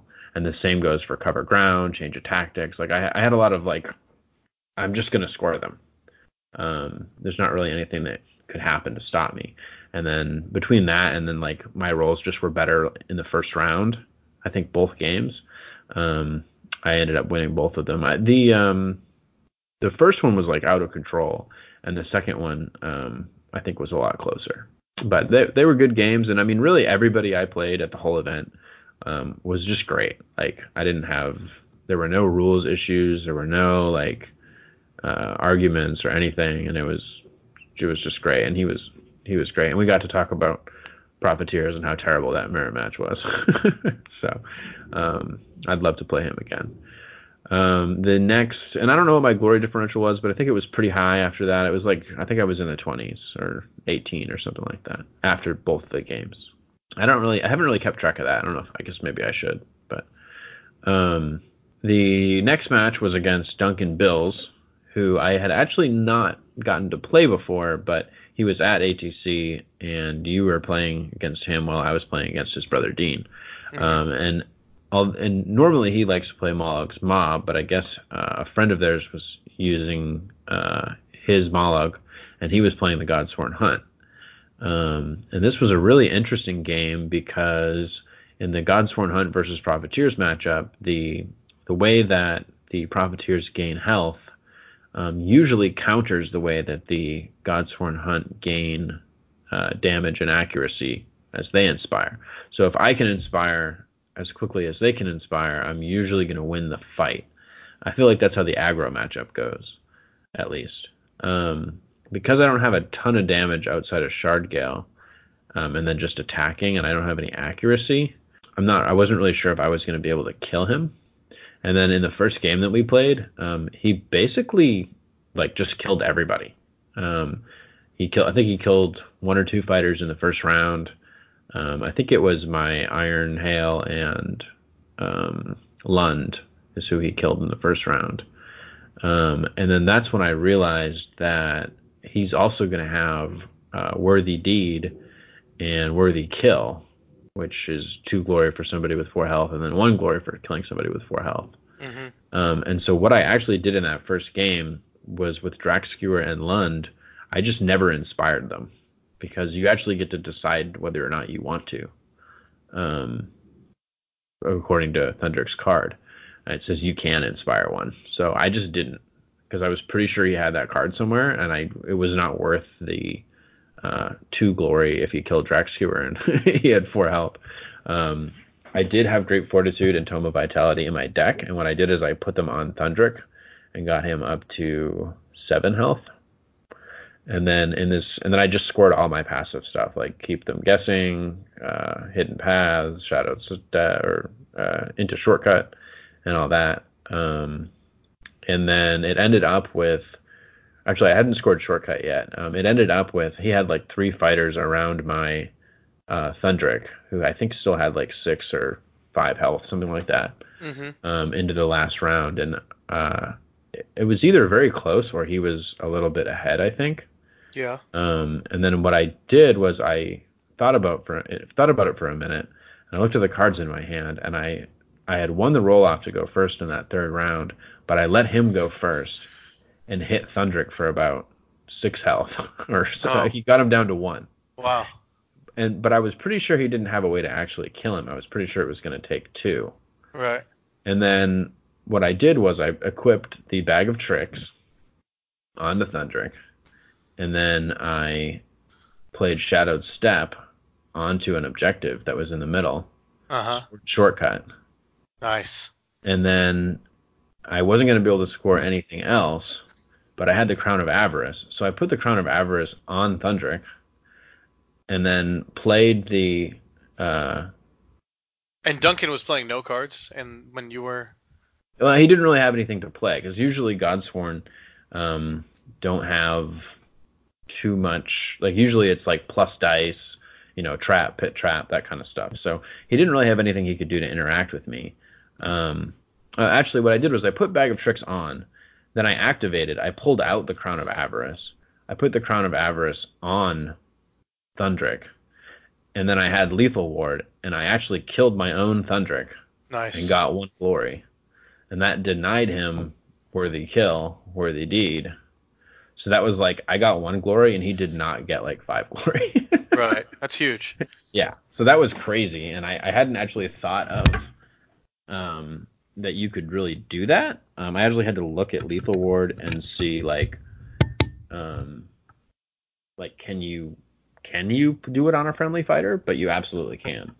Um, so that was kind of strange, but even though I was wiped out, um, I won that one by a few glory um, due to that cowardly Lethal Ward. um, and then the second game, I, my fighters didn't melt quite as fast. Um, but he was able to score um, worthy deed off of Drakkskewer because this time I inspired him to try to kill Shond, but he rebounded me. um, and then he ended up scoring worthy deed and um, I forget what the card is that rewards you for rolling two crits. Um, I don't remember what it's called. It's if you roll two two crits in your attack. Roll. Sorry, I was on mute, but it's it's oh. Fearless Fighter. Fearless Fighter, yep. Yeah. He scored that, and he scored Worthy Deed, and he killed my fighter. Wow. Um, so it was like. I'm surprised he took Fearless Fighter. Like, I guess Godsworn roll a lot of dice. Yeah, like he had Haymaker, and he had like. I think if you're going to play it at all, I think that's the deck to do it in. So. Right. Um, and so that one was really close. He killed a bunch of my stuff. I actually thought I was going to lose and I was like, we should play quick because I think we're going to need a third game. Um, and then that one had a another weird um, situation where I had a this combination of cards in my hand, and I ended up moving uh, the little guy. Um, what's the what's the worthless dwarf's name? um, you're muted again, but uh, Alensson, I think. Um, yeah, yes, it's Garodd Alensson. Yeah, Garodd Alensson. How did you win a Grand Clash and not know your boys' names? he was just the one that died over and over again. right, right, right. Um, so yeah, Garrett. Uh, I moved him towards a uh, the lethal hex and the uh, and an objective. Then I played Seek the Sky Vessel, moved through the hex, scored calculated risk, ended on the objective, and then I put Crown of Avarice on him and killed him with Lethal Ward again. So somehow I did that in both games. Wow. And it ended up like. What was Duncan's reaction? I think he was just like surprised. I was like, I have not thought of this before, and it worked twice in a row. And he's like, Yep, that was a really good play. well, yeah, but like, oh. well, because like Carlin did it a lot with his right. hungering and Skaven, right? And That's then I true. didn't know, yeah, I didn't know Lethal Ward could uh, kill your own fighter. Um, but I never thought to do it in like to my in my profiteer deck, and so. Yeah, that's true. I, I honestly probably wouldn't have thought of it if it hadn't been for the hungering Skaven stuff. Yeah. that. But I had Lethal Ward, I had Shardgale, so like it actually turned out that like Crown of Avarice is really good with Shardgale as well, and I think this happened a couple times in the event. I would just put Crown of Avarice on somebody with one health, and then when I shard gelled to hurt the enemy, like I would lose a fighter, but I was going to lose him anyway, and then I would just gain a glory. So right. it's Crown of Avarice is really good. I bet. Kind of silly. I mean, it's um, it's a um, really good card. I I don't know why you wouldn't take it in your deck. Right. Right. Especially yeah. when you have like low number of fighters. Yeah, I think the fewer fighters you have, uh, the better it is. because um, otherwise I'll just ignore it. But um, all right, well that's it for the second game. The third game was against uh, Duncan's brother Dean, um, and this was an interesting game because this was on the second day um, of the event, and um, I think that my deck in general is favored in the matchup because I have Shardgale, I have Rapid Reload. I should be able to kill a bunch of ghosts. Um, I don't have a ton of accuracy, but they're not usually that hard to kill until they inspire. So um, I was pretty sure um, that I would do well. Um, but we had kind of an interesting situation where um, outside of the game that we were playing, um, I think I was actually kind of distracted because um, I was trying to set up my computer to record the game, and then we had a strange situation where they thought they were going to need to uh, move the room that we were playing in, and so they made us go down like three or four flights of stairs, and then they then they figured out no, we actually are in the other room, and right. we all went back up, and um, well, I remember you got really flustered because you were like, yeah. you had like set up your your your your recording stuff and then you had to pack it all up. And then like the right. moment we got down you were like trying to scan for a place to set it up again and they sent us back up. And i remember yeah. i asked you i was like are, are you okay? And you were like yeah yeah i'm just i'm just really annoyed. And i was like okay. And it was just like i, I yeah. guess i was i remember i was surprised to see you react that way and after hearing your game in person when we were talking about it in our hotel room I remember you said that like that really affected your gameplay. Um, yeah, I think it did. Um, which I, um, I thought it was it was odd, but you know, I guess you had to like. I can see also from your point of view, like you set something up, you're excited about it, you have to take it down, and then you go back mm-hmm. up and mm-hmm. you have to do it again. So. Yeah, I yeah. think I think that looking back, I think that I was trying to do too much, and then when things Agreed. didn't go according to plan, um, I probably let it stress me out, and then um, when I got to the table, I wasn't really in a great um, position to actually play the game, and that, then I think I made a number of mistakes um, in the game. Um, they were both very close games. Unfortunately, Dean was suffering from a migraine, and so he also made a few mistakes. mm-hmm. So we were both we were both just like in terrible condition to play that. Well, you game. said your cards also like kind of bummed out in the wrong order, right? Um, so it's I, I, guess it's a it's difficult to say because of the mistakes that I was making. Right. Um, it felt like they were breaking, but I wouldn't say that this deck is simple because it has so much so many cards need to be used with other cards. Um, I made a number of mistakes surrounding keep them guessing. Um, like I should have went on guard earlier because I had change of tactics, and then when I realized that uh, I had charged before I went on guard, I wasn't going to be able to score change of tactics. Um, with two so different like fighters, right? Uh, well, so you know, I needed to go on guard with somebody, and then I needed to charge with right. that fighter. Right. You're just saying it right. made it sound like you charge and then put that same fighter on guard. So I'm just clarifying for our listeners. Oh, right, right, right. No, so yeah, you know, my plan was to do all four actions, and right. then I sort of got distracted, I guess, um, and just charged too early, and then I still needed to go on guard, and I did with another fighter, but then you know what I needed to do was I, th- I think I still needed to move or something, um, and I didn't have a way to do the move and trigger change of tactics, um, so I had to choose between the two. Um, and I actually ch- ended up chose, uh, ch- choosing change of tactics, and I'm not sure if that was the right choice either. I was just because then I had to uh, keep them guessing, you know, stuck in my hand. I, I think I ended up discarding it. Um, but that wasn't that wasn't really anything that Dean did fault. I was just not really in a condition to play that game, and of, of course neither was he. Like there was a point where um, we got to the end of a, a round and uh, I was like, "Did you score anything?" He's like, "Well, I think I have one more activation." And I was like, "Well, I think you went first. And he's like, "Oh yeah, I did." so that cost him like four glory in one of the games too, because he thought he could still get supremacy or something. So, right. But um, otherwise, I think he would have just trashed me. Um, but uh, we were both kind of compromised. But uh, I think he won the first game um, by two and then I think he won the last game by one. Um, one of the other things I know I did by mistake there was um, well, as I played this deck, one of the things I sort of realized is I almost always want to go second, um, so I have that first opportunity to play cards um, Right. before my activation. Um, and there were a couple times, at least in that in those games, where um, like I just forgot the plan, and uh, I just like I won the roll off, and I was like, yeah, I'll go first and try to shoot some random ghost that isn't really doing anything, and just try to kill him. Um, when that it, that wasn't what I needed to do.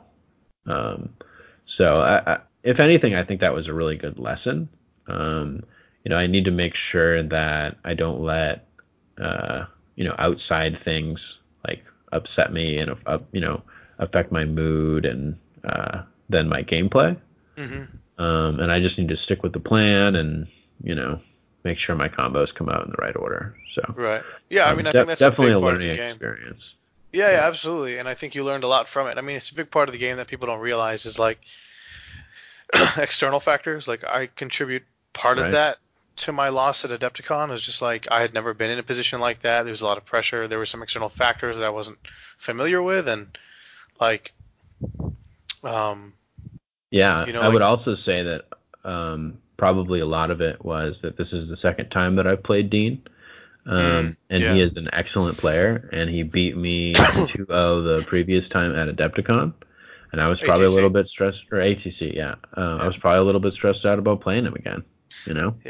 I conversely Yeah. was really looking forward to playing him because I was like, my deck is designed to beat yours, Dean. I am not losing to you again. We are going on. Yeah. I don't know why you couldn't have had that match in the third round. You, I would have loved not it. by so much. I would have loved that match. I'm not saying I would have won, but I would have given him a hell of a game. Yeah, it would have been rough, I'm sure. so, but um, so that was the that was my third game, and it is it is always just a pleasure to play Dean. He's uh, just a great pl- player to play against. Yeah. He's if he makes a mistake or I make a mistake, like we we would both let each other like correct it. Like we were playing basically we were playing by intent most of the time, Yeah. uh, and uh, just a, just always a pleasure to play him. So. Um, and I'm sure he'll be at some of the other ones we go to in the future, and I'm probably right at Oh. that top table again. So Yeah, yeah, I'm sure.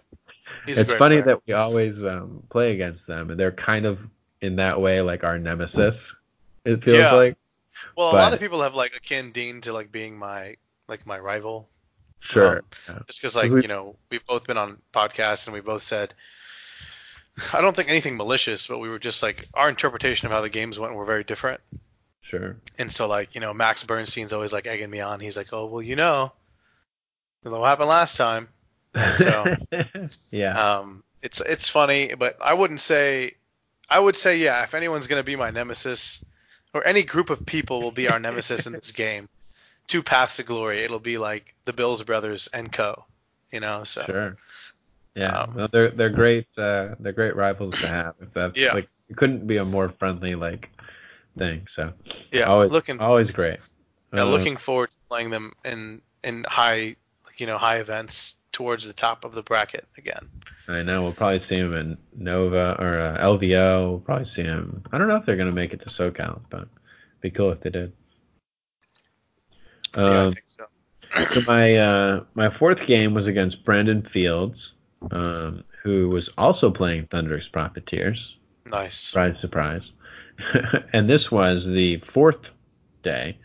Um, and uh, one thing I will say about the, the format, I don't mind the one day, the one round a day.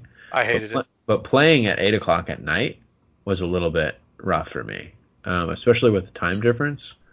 Um, but having learned from the experience the night before, where I just felt like, you know, it, I wasn't playing my best.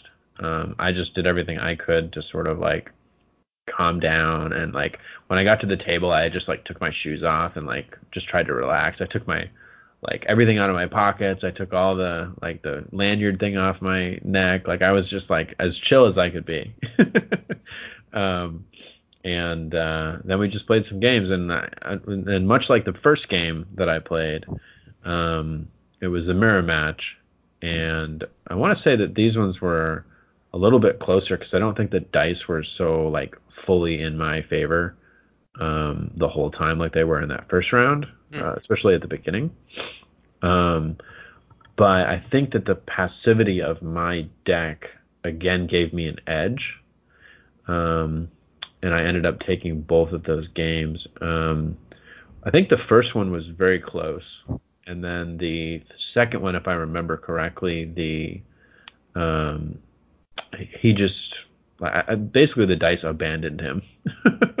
oh man. Um, and and because it's a mirror match, like it, it really you feel every single loss or every single missed attack so much more because right. like if his Drakkskewer goes in to kill mine and he kills him, then suddenly like he has a huge advantage because his like I look at mirror matches like a chess game where you Agreed. know you you want to trade a good piece for a bad you know you know you want to trade your bad pieces for his good pieces and so on. Um, you know, so if if he you know if his Drakkskewer doesn't kill mine and then mine kills him, then I'm at a huge advantage. And that's I don't know if that's exactly what happened, but something like that. Um, and so, uh, but a great opponent, and we got to talk about Profiteers, which was fun. But I think that might have been his second mirror match as well, because there were like eight of us. So um, that's definitely something to keep in mind. I think for me, the next time, I don't, I may just not bring a faction. I think I'm going to see a lot of uh, to avoid those situations. Well, that's what I did, and I messed up right? there. Well, that's why it'll be Eyes of the Nine. we'll go to the next one and it'll be like half Eyes of the Nine. So. Which, by the uh, way, tangent, but I think they're going to be a lot better once you Shadespire rotates out.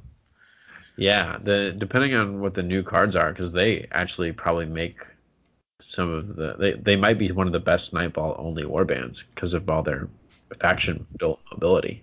Yeah. So, and I'm sure we'll talk about that more in the future. Um, right. So I ended up winning that uh, match uh, 2-0, which um, we're talking about the top eight. Um, that actually managed to get me in at seventh, so I barely made it through. and then you were at third.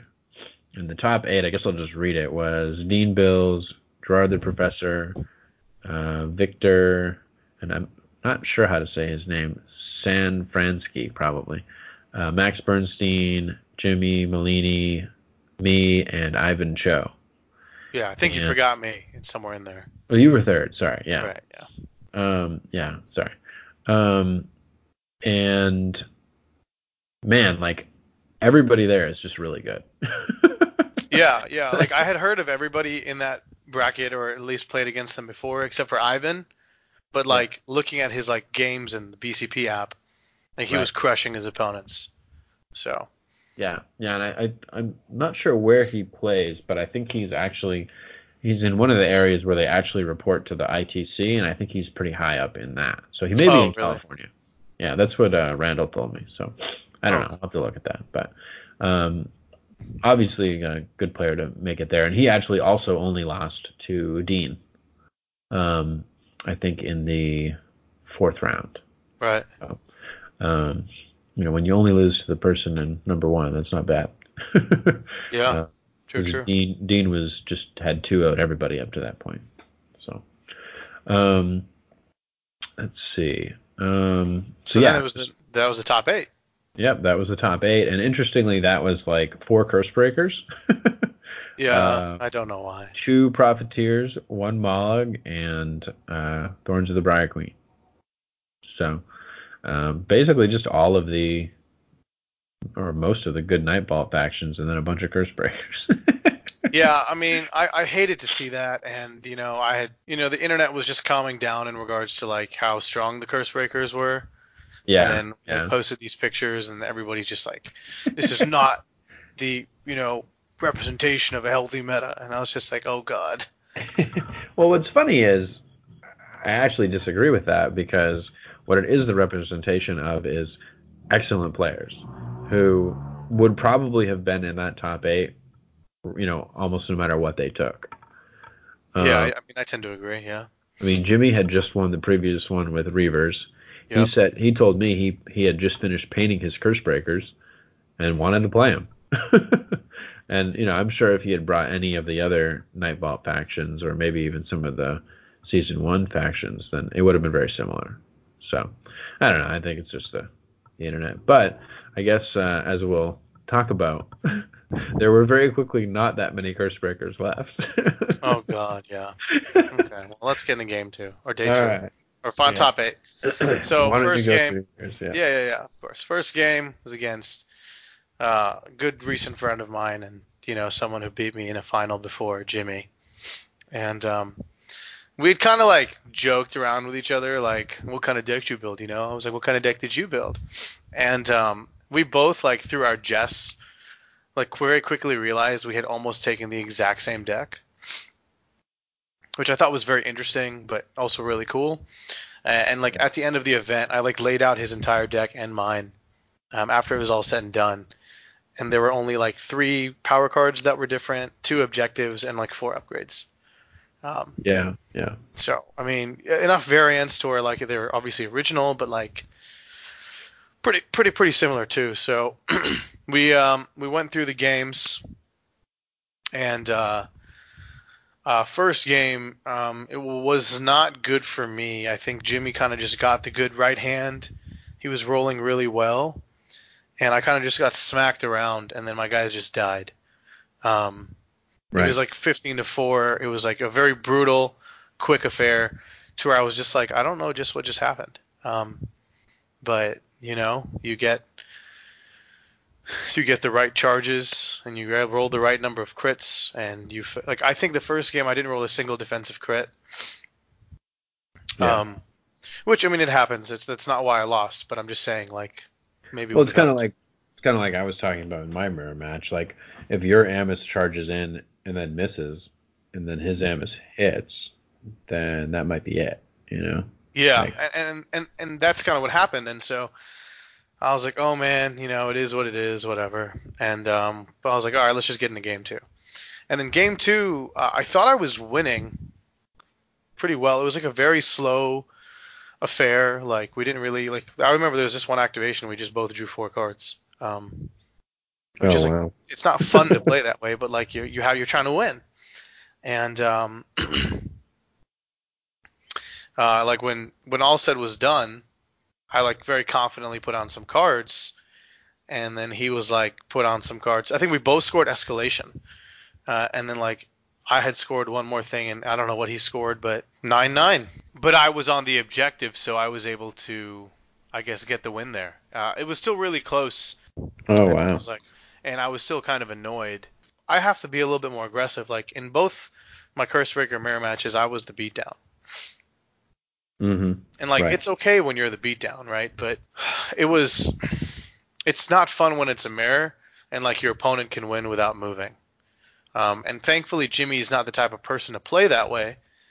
Which there's nothing again, nothing wrong with playing that way, but like you know, it's supposed to be an interactive combat game and at times, you know, like in my other Right. matchups it didn't feel like it was. So at least in this way I appreciated the similar similarities in our decks, but it's just like those one or two cards again like focal formation and magical supremacy that like help him win the game or at least tie it up. Um, so Right. we go into the third game and like things are going my way. Like I'm rolling crits, he's not. Like I hidden path smack his Ammis with my Ammis. Uh, like you know, with like four damage, like kills her. Like it was it was going well, man. Like, and then like end of turn two, like he just got a lot of his spell cards off, which like helped him score a lot of his objectives. And then suddenly the game wasn't so, like it was like it went from like seven to two to like seven seven Oh wow. and then I was like, okay, wow, interesting. So we were going back and forth, and then we're at this really pivotal moment in the game where like Ammis had just charged and hit Stormsire for three damage, and um, it was it was good. Like I was excited because I had Strange Demise, Sorcerer's Scouring, Combination Strike in my hand, and I had Gather the Storm and Sphere of Aqshy, and Shardgale. Um, and sorry, Stormsire had two health left. So I start things off by and this is like this is like the this is the moment where one of us would have won and one of us would have lost. And we talked about this at length, but I'm not really sure if I did it the right way. Um, and I think after getting a couple people's opinions, they said they would have done it the way I would have. But you know, I guess it's for you listeners to decide whether you would have done things differently. But um, I play Shardgale, and then you know everybody's at one less health, and then he like passes. um, or he played Crown of Avarice, and I was like, okay, so he just played Crown of Avarice. I just Shardgale. I know he's running Shardgale. Does he have it? And it was the third phase. He had like six cards in his hand, and then like another six more in his deck. So he's got about half his deck, and so like more often than not, or more likely than not, he probably had Shardgale, right? Um, Yeah, probably like a seventy-five percent chance or something. Yeah. Yeah. So, but for me, it was like I have Ammis who rolls one magic die. I have no innate upgrade on her, and I have Sphere of Aqshy and Gather the Storm. So my question is, do I take the risk and like let him play a card, and if it's Shardgale and he kills his own Stormsire, it's fine, or do I take like a 66% chance and see if I can win the game? Mind you, Jimmy had failed six fulmination rolls that game, or empower, empower rolls that game. wow. So like I've got this like mentality where it's like, I mean, he just failed it six times. Do I want to take that risk? And it's also like, do I take that risk and like maybe lose the game? The cavalier in me was like, just take the roll. But then I thought about it and I was like, if he doesn't have it and I fail this roll, I just lost myself the game. So it was a really tricky situation slash internal dialogue that I had. And I went with the play that secured me the win versus the play that would have won me the game had things been in my favor. Right, so right. um, played Gather the Storm. He slammed Shardgale, and I lost the game. Um, Mm, yeah. it was unfortunate, but uh, as a as an aside, like I picked up the dice and rolled it, and it was a it was a swirly. It was a focus. so would it have Oh, rolled man. like that? I don't know, right, right. but like it just validated my decision. was there a was like, butterfly in that hotel and his wings would have made it? Yeah. you know, like who knows? Right, right, But right. what I'm saying is like after I rolled that, it validated my play. And I looked at Sure. Jimmy, and Jimmy was like sweating bullets, and obviously I was stressed too. And he was like, "Dude, that was that was a great game." Yeah. Oh, yeah. you, oh, dude, totally. and I wasn't even, excuse me, I wasn't even upset I lost. Like I was in a pretty Sure. good. I was like, eh, what can you do? You know, like I did the right play. So I think so, yeah, because because if you uh, we've we've talked about this a little bit. So because if you had if you had just tried it and then failed, he would still have Stormsire, which would have been a massive advantage for him. This way, you at least made him take out his own Stormsire, and then you know I guess it depends on how far in the game it was at that point, but uh, I don't know. I think it was. I think that's what probably what I would have done, or maybe I would have just rolled the thing and then lost. yeah, who knows? I mean, So- I could have rolled the thing and won. Right, right. But at the end of the day, you know, it is what it is, and um, kind of crapped out that way. What about your first game? Well, my first game was the third mirror match of the uh, the event. Nice. So at, at this point, I think Trust I me, bro. I feel your pain. right. I think at this point, I at least knew how to play it, um, and I was pretty sure how the target priority worked and the um, you know just what I needed to do, and that and that because I had so much passive scoring, um, that it would work. Um, and basically, it did. Um, the interesting thing is that Gerard was actually playing a fairly defensive um, deck as well. Um, he had Last Chance in his Thundrik deck, which I was not expecting. Didn't he Um, have supremacy too? yeah, he also had Supremacy, which um, I think is p- probably a valid um, idea for Thundrik's, especially because it does um, punish the other player for trying to starve you out, especially if you have it on the first turn. Um, the thing that I don't like about Supremacy, and the reason I it didn't make the cut for me, was it's still just one objective. Um, so it only inspires one fighter, Mhm. and it's kind of a lot of work to score because you have to move a bunch. And what I found is that I wanted as many of my activations to at least potentially score an objective as possible. Um, so, because I actually thought about supremacy, but then decided not. Um, I actually thought about last chance too, and decided not. Um, but it, uh, I actually think that might be an okay card for them because a couple of them are on dodge in the beginning anyway. Mhm. Uh, and if you can save like Ironhail, like that could be really big. Yeah, um, and then- huge. A 50-50 to stay alive is really not bad. Um, I, when I was playing Guardians at ATC, I was I had last chance, and there were a few times I used it to save Scaphiel or um, Galligan, and like 50-50 is not that bad.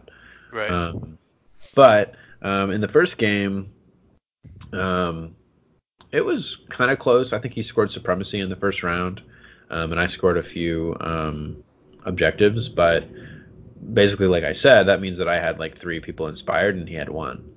Um, and so then in the second and third rounds, things basically just went my way because my guys were individually stronger, even though our score was similar early on. Um, I think for Thundrik's in particular, you really care about the number of objectives you scored. You know, particularly the first four or five. Right. Um, and so I took that first game um, by a pretty good amount, I think. And then the second game, I basically had like the dream starting hand, where I think I had like I, I don't know exactly which one I had at first, but I had it, the cards to score either cover ground or shortcut. And then when I scored that one, I drew into the other one. Nice. Um, so like it was just like every like I would do an activation and then I would score something in the power step and that would inspire somebody else and I would draw a new card and then I would be able to score that card in the next activation and like like it was insane. I think I had like I think I was uh I think I had scored like my whole everything except superior tactician and one other card um or one or two other cards probably by the end of the second round, um, something like that. Um, there was a hiccup though, where he, I feel like he was. I started to get worried. I thought he was going to be able to come back um, when his last chance went off on Thundrik. Uh, he saved Thundrik, and it denied me like Death from Afar and like something else, you know. right. Um, and uh, but in that, you know, then he killed Ironhail, and like he was able to, um, you know, make some ground back. But um, eventually, uh, I guess it just wasn't quite enough after that starting hand, and uh, then I think his dice they made the last chance, but that was about it. So um, I ended up taking that one uh, 2-0, um, and that was his first loss of the event. He was actually undefeated up to that point, so um, he was a great player, and he was great uh, to play with too. It was really really nice talking to him and.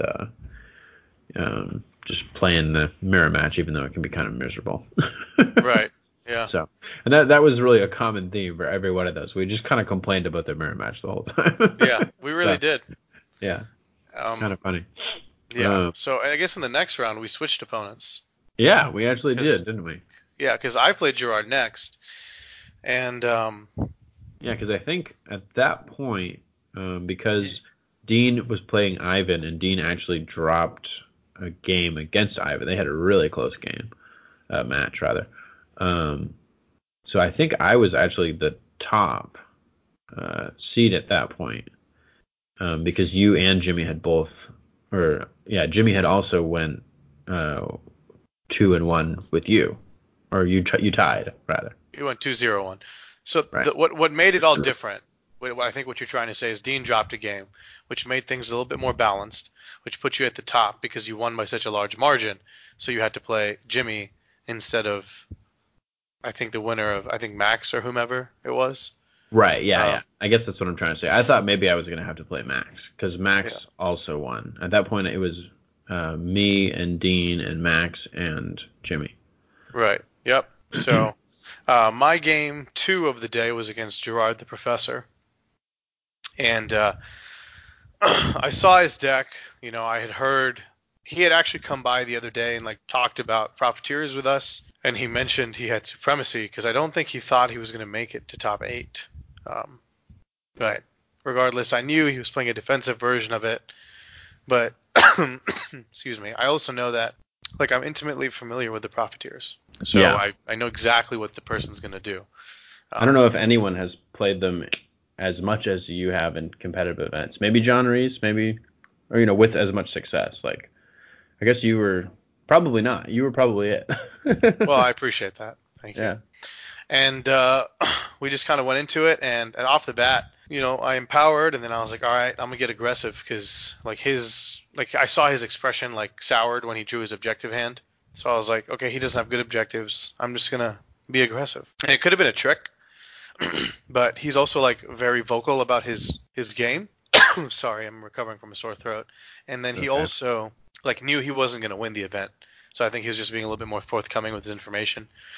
And I was too. It wasn't like I was hiding things from him, but I just was like, I know how your deck works. I know you don't have a good objective hand. I'm gonna go in. And I just went in and I started charging everything and killing everything. And then I was really trying to stop him from scoring get the hence. So I had Seeking Stones and Hand of Sigmar on Ammis, and I would throw it at Ironhail. I would get like a hammer and then the innate hammer, and then he would crit defend me. Like, oh my goodness. so then he scored something else, and then I was like, damn it, I know I have a feeling he just drew into get the Hand. So I had one more shot. Did the same thing, two hammers, crit defended me. And I was like, that is wild. so it just worked out that way. Um, but I was still able to get in and just like fling spells around and, and just like thankfully get aggressive quickly. And so I won the first game 16 to 12. Um, it was not as I'm probably making it sound like it was more of a blowout than it was. I mean, 16 to 12 is not a blowout, but right, right. he like failed to get the steam going and with the profiteers like if as you mentioned if you can stop them early you know you can halt their glory progression and that's kind of exactly what i did second game again um, i think i think he won boards both games which was good because i wanted him to not have the objectives and so we went at it again and kind of did the same thing i probably was a bit too aggressive the second game but at that point, I think we were just laughing and rolling dice for fun because we both knew we were out of the, the winnings. And this game was a lot closer. Like he started like gaining a lot of steam towards the end. Like I thought I had him, and then like just two fighters were scoring like all of his cards. It was crazy. But then it just came down to like a really cool play where I scored like overpower, strange demise, and harness the storm, which Yeah, yeah. like led me into combination strike and victory after victory. Um, kind of just took it from him, which I thought he was going to get me the second game, but I won 19 to 16. Yeah, when those just go off like that, those those like combos, and then the like win more like combo cards with combination strike and victory after victory, like it feels so great. I was doing that with my Godsworn. So, Yeah. I mean, like I know a lot of people don't like taking both victory after victory and combination strike. Like when I played Victor the first time, he was like, "You have both," and I was like, "I was like, dude, have you not read my blog? Like I have them in every deck I've ever made. Like, it's a really interesting style to play because I've played it in like the Godsworn and a few other decks, especially before the the BAR, the most recent one. Um, uh, and I actually didn't have either of those or anything like that in my deck this time, so it felt very different. So it's, but I, I like that style. I, I'm a big fan. I think Yeah. that's attributed to my success in the game. Is that I was able to figure out the whole score immediate scam faster than everyone else. Like if you look at my deck at Mhm. Adepticon, I had like seven score immediates, eight score immediates, and um, as the game has moved forward, I've just kept it around that number, if not higher. And people started to figure it out on their own. I'm not saying anyone noticed from me, but like I knew very early on, it's better to get fast glory reliably so that you can ramp up and just kill your opponent or at least hinder them to a point where they can't come back versus waiting for like end score cards and so I've just always had that mentality when playing this game when Night Vault Yeah. came out and uh, it's just stuck with me and maybe it's a risk like I could have bricked I could have gotten escalation victory after victory and combination strike and that would have sucked but I thankfully didn't brick like that all tournament Nice. Yeah. Nice. Cool. yeah so your second game against Jimmy Yeah, yeah, I got to play Jimmy, um, who is a great opponent. Um, and this is an interesting matchup. Um, I knew that he was probably aggressive. Um, one of the weird, like, side effects of the event being over four days is that like we do get to talk to each other a lot, like during the tournament. um, and so like we weren't we weren't telling each other our decks throughout the whole thing, but like we would just talk about games and like everybody would have kind of an idea of what was going on, you know. Um, so I, you know, and, and, it, and he's playing Curse Breakers, and you know, so he's going to be kind of aggressive. He's going to have spells. Um, Right. And so what was interesting though is I think he probably thought that I was going to be a little bit more aggressive than I was. Um, prob probably due to his experience playing. I think he had played um, Gerard before. I know he had played you at the previous event. well Um, Gerard beat him 2-0 in the in the fourth Yeah. round Yeah, so that's true. I think he was wary and cautious, but I don't think he expected you to play like a defensive style deck. Yeah, and, it, and the deck is actually really interesting to me. Um, when it works, like it actually kind of feels silly. Um, this is a bit of a digression, but like when I just draw into cover ground and I also draw into spectral wings and I also have hidden paths, and then when I score cover ground, I end up drawing into uh, shortcut. Like it actually feels like silly. Like it feels like I'm not even playing the game. um, like it feels like it's just happening. Um, right. And th- there is obviously more to it than that. Like there are a lot of micro decisions and like positioning and things like that. Um, but there are a few of the games over the tournament. Like when I say that things got out of control, like it's because I'll score like six or seven objectives in one round. Um, because I have a number of ways to score objectives in the power step, which is kind of a new, like I, I didn't see too much of that before, like Power Unbound. Um, and maybe that just like pushed everything over the edge. But like I can score calculated risk with like uh, seek the sky vessel. I could score it with ready for action if I needed to. Mm-hmm. Uh, I can score hidden paths I, uh, with you know two cards in the power step, or I could score a shortcut with hidden paths and shadowed step. Um, cover ground I scored a couple times with seek the sky vessel. Like I would put the upgrade on Drakkskewer, um, augmented buoyancy, or Faneway crystal on somebody else and I would just play Seek the Sky Vessel and score it. And then then I would get to see what I drew into. I would have somebody new inspired. Um, one thing I did a couple times is I would put Augmented Buoyancy on Drakkskewer, play Seek the Sky Vessel, move him over there, score cover ground, inspire him, and then he would be at three damage for the nice. attack the next one. Like it, it, it just felt r- crazy like when it all worked. Um, and this game didn't. I don't think the first one was a blowout. Um, but I played KG and he played KG and I played hidden paths and like shot at his Rastus. I think he actually like sidestepped the Rastus and then I distracted him back so I would be able to shoot him. Um, and then I just like basically slowly started scoring stuff and then I moved up and eventually killed everybody but Stormsire, I think. And then he played hidden paths. And then the other thing that uh, I realized sort of mid tournament was my deck has like four ways to avoid hidden paths because um, I have Seek the Sky Vessel, I have Hidden Paths myself, I have Shadowed Step, I have Ready for Action, and I have Distraction. So maybe that's five. Um, so like I I don't really care if you hidden paths because I'm probably going to just leave. Um, and in this case, he hidden paths Stormsire in the back of my line next to Alensson, I think.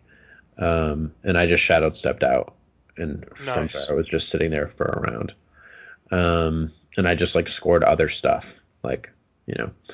Um, and then when and then I think Stormsire ended up Fanewaying back to his area, and I ended up ready for actioning forward with Lund, or I think it was Lund, and then like just shot at him to score what armor, and then like and I just ended up outscoring him that way. Um, but that was a it was an interesting game because it just felt like when he had his mobility, I just had more. Like I had just had more answers um, mm-hmm. to a lot of the stuff. Uh, like uh, my distraction, you know, countered his thing, and then my uh, shadowed step countered his hidden path. So, and then I'm just scoring things the whole time with those abilities. So right, it was dirty. it felt dirty. Um, the um, so then we went into the second game, and this time he won boards. Um, and I think he may have won boards. I think I won boards the first time, and I had set it up kind of straight on. Um, and the second one, he won boards, and he longboarded me, which was the first time anyone had done that in the event. Um, and I'm not sure if it was the right thing to do, but it was, was interesting. Um, Jimmy longboarded me with Curse Breakers. Oh, that's really interesting. yeah, because the way that he was running the Curse Breakers, he did have victory after victory. So he only needed to score a few things a turn, I think. Um, but he didn't want all of my guys coming in at once because, you know, maybe I would have been able to kill him. Um, and it, it worked in this game. Um, it was very close. Um, I was only able to get Lund in, I think, and shoot somebody, and then I kind of missed, and then um, he moved his guys up, and um, I think he hurt Lund, but I don't think he killed him, and I had Drakkskewer kind of like a quarter of the way up his board um, mm-hmm. And then he moved uh, Rastus up. I I'm not sure if he scored vocal formation that turn, but there was an objective up there, and he was either on it or close to it. But um, and then so we got to the fourth activation of the first round, and everything was pretty close. And I had scored a couple things, and he had gotten a couple things, I think. And um, I didn't. It was this was an interesting situation where I didn't really have anything to do with that fourth activation. Um, like I didn't have any great targets, and I didn't have any objectives that I was going to score off of anything. Right. And um, what I ended up doing was just kind of being like, well, whatever, I'll just charge with uh, Ironhail. And so I charged with Ironhail, and the only he didn't have like Rapid Reload or Glory Seeker or anything like that, so he was only going to do one damage, and he was just going to hit Rastus. Um, and so, but and if I had hit him, all I was going to do was like push him back a little bit with the knockback. Um, so it was really like a tiny gain if it was a gain at all, and I just didn't really think about it um, the, like the way I should have. And then when I charged, I missed, and then that left Ironhail just sitting there doing nothing. Um, which then in the beginning of the first round, when he won priority, he just charged Ironhail, killed him. He got uh, precise use of force because he had great strength on Rastus. Um, and then I think he might have got like strong start or like he got he got a number of things, and then that you know ended up getting him victory after victory later in the round. Um, and th- that was like just my mistake. And I think when we talked about it afterwards, he said he had like shadowed step and things like that to help him set up, you know, to try to get that those scores. Um, but like I gave it to him, and I don't remember exactly what I had in my hand. But if he had shadowed step, maybe I would have been able to move out of it, you know. Mm-hmm. So um, that was an interesting lesson for me. Like I again, I just need to follow the plan. Like right. there's no reason to charge in and do nothing and risk a, a fighter that could lose you the game against a deck that you know is trying to score multiple objectives for combination strike, or I guess he just had victory after victory. Um, so you know that was a mistake for, on my end for sure. And then in the third round, um, it was still I think fairly close. And then all four activations that I made with Thundrik, I missed my attack against uh, Rastus. Uh, with Cleave, wow. I just I think I just missed, and then maybe he crit me once or something. Um, but uh, I just missed, and then I think I lost by six. I think it was like uh, eleven to seventeen or something like that. Right. Uh, so he got me that game, um, and then we had I think we had about eighteen minutes to do the third game. Um, we were we, we did time, and we were like I was like you know doing you know, like, all right, we have this much time left, and we were trying to play quick the whole time, but it was it was rough because they were both uh, all our card. We had to think about all our cards and stuff a lot. Um, right. And maybe we just need to play faster. But anyway, I was like, do you think we can get uh, a third game in 18 minutes? Because at that point, he would have won the tiebreaker, I think, because he was up by two or three glory um, over those two games. And he's like, yeah, let's do it. Um, and so we just tried to play as much of you know that last game as we could. Um, he won the boards again. He longboarded me, and this time was just another one of those games where um, I basically had like the dream hand. Um, I drew a couple cards, and then I ended up hidden pathing in. I scored shortcut. I inspired Lund, who is the one I had used hidden paths on. I shot at I, that scored me shortcut. I drew into I think what armor. Uh-huh. I shot Rastus or somebody with Lund, scored what armor, pushed him back one space so he was three away, equipped the uh, potion of rage, ready for action, killed him, scored uh, a death from afar. Nice. And then I think I equipped some stuff and put on escalation. And, you know, then I scored escalation, and then in the or I would have, and then um, then I played Dwarven Resilience in the last step, and he couldn't kill me. So I scored a bunch of stuff off of all that. He didn't really score anything.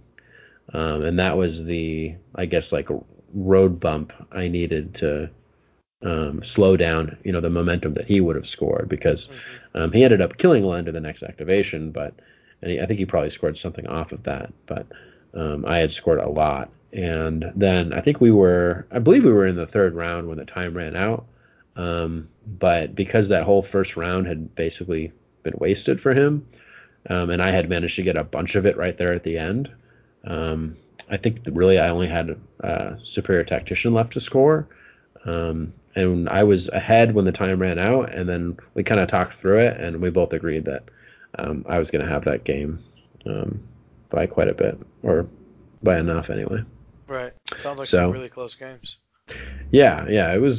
He was. He's a great player. I'm. I'm not sure if he mis. If I would say that he misplayed it. Um, I think that.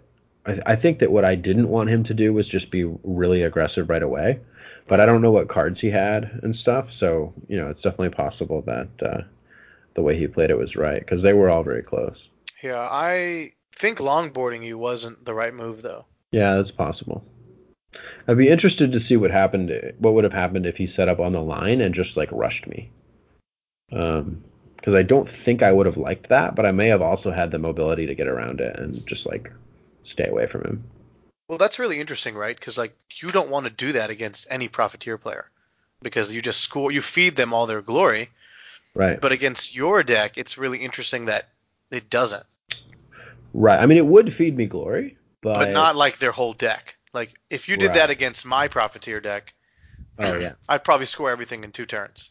And you would also have all the extra damage you have from like trap and pit trap and toxic gases and stuff. Like Right, you'd, yeah. you'd blow them apart. Um, I probably wouldn't have because I don't have any accuracy. I don't have fueled by fury. I, I have potion of rage, but that's it. Um, so I, I just think that, and I'm probably going to score everything I'm going to score if you don't remove my fighters. Um, like if you kill Drakkskewer before I score cover ground, that's just a dead card. Unless I get like a really good uh, Faneway Crystal opportunity. Um, so I, I, you know, maybe maybe we'll have to play that matchup again and see what that would have been like. But Yeah. um, But it is an interesting mind game. Like you, it's like Yeah. when we made Davey play Tome Mollog, right? mhm, Like you don't want to get aggressive with Mollog, right, um, but or play a mirror match with Mollog. But in this situation, if you had, you would have probably beat Davey. Same situation here.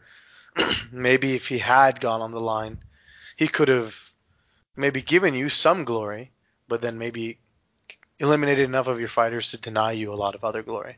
yeah. It's interesting when the cards that are available, like in the set or whatever, allow you to build so far into the weakness of your warband. Um, Yeah. that you're then able to like use their like they have they have what they're naturally good at. Like Mollog is really tough, and these guys are fairly tough and uh, you know put out reasonable damage, and they really like scoring objectives. And then you just pile in health, and you pile in mobility, and you pile in reliable scoring, and then it just kind of works. And then the because it probably takes the other player a game or two to figure out even what you're doing. Like I think that it ended up being like a much better idea than I actually thought it was going to be. Right, yeah. I was like, this is really you know what's working. funny? I was thinking about this on the plane ride home, yeah. where you know you had kept telling me like, I like your build, it does well, but like this is how I would play the profiteers, and you know you had like augmented buoyancy and cover ground. It wasn't the same deck that you took to Nova, but it was like the beginnings of it, you know. Yeah. And I kept saying like, "Ah, I don't know, I just don't like, you know, I don't like that, I don't like that, and um, I guess you know, shame on me, but uh, you know, maybe if I had listened earlier, I could have at least won a Grand Clash instead of you know. well, it's interesting too because, like, I think part of the reason I went so far in the direction that I ended up going was because the only games that you lost um, were when people starved you out. Yeah, that's true. So I, I was, I think I really like learned that lesson through you. Um, you know, which is really just why we why we do this podcast. Yeah. So you can steal my have secrets. so I can steal your secrets. no, I mean, you know, I'm not. I'm I'm Yeah, glad yeah. that you were able to learn from it because clearly I did not. But And I um, think we were talking with uh, Tony Field, and he was saying, you know, it's interesting. The only weakness that deck seems to have is like being passive, and um, when they starve you out. And I was like, yeah, that's true. So which is what your deck or mine? uh, yours, yeah, Yeah, yeah. Well, Tony Tony summed it up really well. He was Yeah. like, if you look at all your Grand Clash final losses, you lost because you couldn't engage with the enemy on your own terms. Mm, yeah, yeah. And I guess the way I was playing them, they needed to engage me, Yes. around. So that was interesting. Which is a bit of a mind game because, like, the in theory, like 90% of the profiteer decks out there want you to engage with them or want to engage with you. And Yeah. you said that almost every card in your deck, except for one, you can score without Uh, yeah. killing you. I don't need to kill it for anything except death from far. Yeah, yeah. And most of it, I don't even need an attack for. I need an attack for what armor. I need an attack for keep them guessing. Oh, Did you take shot. sound finances or did you not? No, I ended up not. Yeah. I wonder if that's better than keep them guessing. Um, I probably well maybe. See, the reason I like keep them guessing is because if I draw it on the first turn, which it seemed like I did a lot, um, I could still reliably score it. I would just play even more passive. I would just hide. I would try to get a charge and an attack off, and, and then basically just hide. Right. Um, or pull back, or put on health, up, you know, upgrades and stuff like that. Um, it, it's not easy to score, but it's too glory, and like you get to inspire somebody, and then whereas like if I draw silent finances in the beginning and I don't have you know and I draw like something else and I don't have the tools I need to get going, um, it can be a dead card. Right. So that's what I like about it is that it's almost never a dead card. It's just sometimes a slow card. Um, but the reward is pretty big. So and there's only I think only in one of the games versus Dean did I did it really feel like it was in the way. Um, Sure. because because of like sometimes with a lot of war bands, um, it's really annoying to have to go on guard and uh, move, especially if you don't have a way to do it in the power step. But I had two ways to move in the power step, and I had ready for action to let me attack, and I had rapid reload to let me attack after the charge. So there was at least one game where I scored. Uh, I've scored to keep them guessing in like two activations with cards. And then if those cards are also scoring me other score immediately cards, like um, calculated risk with Seek the Sky Vessel or um, hidden paths into shortcut, you know that kind of stuff. Like Right. it, it- I think they're still pretty good at it, even though they don't have a card action like you know the thorns or skeletons or something like that. Sure. Um, but I Um, do I like don't mean to Finances. interrupt your, your train of thought, by the way, but we're almost at two and a half hours, Yeah, I know. and we got we got so many more games to go through. So um, but yeah, that was uh, against Jimmy. Sorry. Yeah. yep, yep, no worries. Oh, Uh, yeah. yeah, great games. Well played to both you and Jimmy. So my final game of the event was uh, a rematch slash mirror match against Victor. Um, we drew earlier in the event during the Swiss pairings, and so um, I guess we were both wise to each other's tricks and kind of had an idea of like, hey, you know, if I can't get my so like Jimmy asked me, he was like, how do you think your game's gonna go? I think you did too. And I was like, yeah, I mean, I'm not stressed about it um, because at that point we weren't in the running for the top table. I mean, obviously it was the last round, and uh, you know other people were at the top table, so I kind of was pretty casual about it, very lax, and I also didn't really care to get top four. I mean, obviously I want to win, but at the end of the day, like a lot of people want to get that top four spot for certain prizes, but I've just gotten those a couple times to where I suppose the novelty has worn off. Uh, not to say that I'm being like elitist or dismissive about it. It's just something that I just generally didn't wasn't interested. Um, so Sure. we played the game, and uh, I think when you had asked like, you know, how do you think the game's gonna go? I was like, if I can draw my movement and engagement cards, I can win. If I don't draw them, then I won't. Uh, because Victor just has passive scoring. And, you know, Victor, he practices with some great people, um, primarily Dean and Duncan, or at least communicates with them effectively enough to where, you know, he's able to up his level of play. Uh, furthermore, he's been playing Curse Breakers, at least to my knowledge, since ATC. So he's got a couple months of them, uh, you know, under his belt. I mean, I knew just like that first series of games, it was going to be a challenging one, but I felt confident that if I drew the right cards, I could win. And I was also pretty confident that if I didn't draw those cards, I wouldn't win. Um, so that's kind of how the games went, where, you know, Victor won board the first game, set it up super diagonal uh, behind the block hexes, hiding some of his fighters. And so I kind of just had to spend some time running up the board.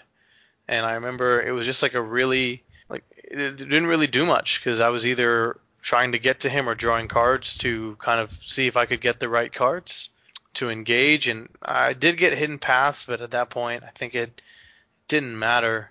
And as we were talking about the game and kind of just going through the motions, you know, uh, he kind of just looked at me and I kind of just looked at him and I was like, this is like probably the most uninteractive game of Shadespire or Underworlds I've ever played. And he kind of just shrugged and was like, yeah, dude, like, I mean, I know it's like, but it's a tournament. And I was like, dude, no, totally get it. Like, don't have to explain yourself. I'm just, I'm just laughing because like we're not really doing anything. And you know, we kind of had a brief discussion on, you know, the the purpose of playing competitive, but also like playing decks that are uninteractive versus interactive. And you know, I've been pretty vocal in the fact that I just prefer to play interactive decks. And not to say that there's anything wrong with playing uninteractive decks. It's just when you're playing a game, it's supposed to be fun. And I just didn't find those series of games fun. And I, honestly, I don't think Victor did either. Um, mm-hmm. But again, you know, we just wanted to just go through it. Uh, so he got me three to or eight to three. Again, very low scoring game. Double did not even double digits, but it just came down to did Victor get focal formation, harness the storm, and magical supremacy? Oh, he did. Okay, great. He won, right? Because his deck was more passive. So he gained game two. Of course, he wins boards again, and uh, it was a similar game. Um, I was able to draw some cards early. I got Harness the Storm very quickly, uh, and so I felt okay. Um, but to be honest, as I mentioned earlier, like my heart really wasn't in the game, um, and I knew that it was just like a matchup skewed against me. So I just kind of went through the motions and obviously tried to win, but uh, I wasn't too sad by some of the outcomes or the rolls or anything. Um, we ended up tying the game nine to nine, but of course Victor was on an objective, and so oh, he won wow. the game. I guess off a tiebreaker. So you know, as we've mentioned a lot in these podcasts, or in this episode at least, uh, mirror matches aren't very fun. Um, especially I guess curse breakers on curse breakers. Uh, it's just as you mentioned like chess, and it just kind of comes down to who draws better and who rolls better. Um, you know, you use an analogy or an example earlier where you know, if your Khazgan charges another Khazgan and misses, then their Khazgan hits you back. You know, like it's a huge swing. And so, uh, for me, um, I guess to sum up my tournament experience, I felt very good about my deck. Sure, I didn't really practice as much as I should have. I mean, quite frankly, like day one of the event was the first time I'd played Cursebreakers in months. But I felt confident enough to do well with them, and honestly, I really feel like I could have gotten to top table if I hadn't just played mirror matches. And you know, um, yeah. you know, it is not to take away from anyone who was there. I mean, obviously you did a great job. Dean's a fantastic player, but my deck literally would only lose to Cursebreakers. like, like um, Max, like Max's Mollog, like utterly wrecked Victor's curse breakers. Mm-hmm. And like my deck was designed to beat Mollog, right? and Thorns and some of the other meta predictions. So it's just really interesting to see how much luck goes into not only your card draws and your rolls, but also your matchups as well. And uh, you know, you just have to play it to the best of your ability. And I mean, getting top five in the event is something that I'm proud of. It's not where I wanted to be, but I'm not complaining with such a stacked field, if that makes sense. Yeah, yeah, absolutely. I think that um, that was one of the things that I took away from the event as well, is just how much the luck of the matchups um, affects these single event, these singles events, um, especially compared to like my previous experience, which was ATC at the team event. So I thought that was really interesting. Yeah, yeah, I liked how we could plan at ATC. Mm-hmm. Um, in this one, it kind of just feels like let's hope the stars align. Like there was one event where I didn't yeah. play Mollog, you know, the whole event, which was nice. And then, you know, there are other events where you play like three mirror matches, and it's just like you yeah. did, you know. And so, I didn't. Yeah, I guess we didn't read the meta, and uh, I at least paid the consequences. Yeah, weirdly, it was like better for me, I think, to hit as many mirror matches as I could. So, just strange. Just something we're gonna have to, you know, plan for and think about next time. So. Yeah, I'm just really, yeah. I'm still surprised that there were that many curse breakers. yeah. Not, like you know, and I'm I'm also even more surprised that so many good players decided to take them. Um, yeah, it's kind of a mind game like that I didn't really even consider. Um, you know, like what is Jimmy gonna take? What is Max gonna take? Like then I really need to plan for that, you know. so I mean, yeah, but I don't. I generally don't look at like what my like you know who other other good players and what decks they might be taking.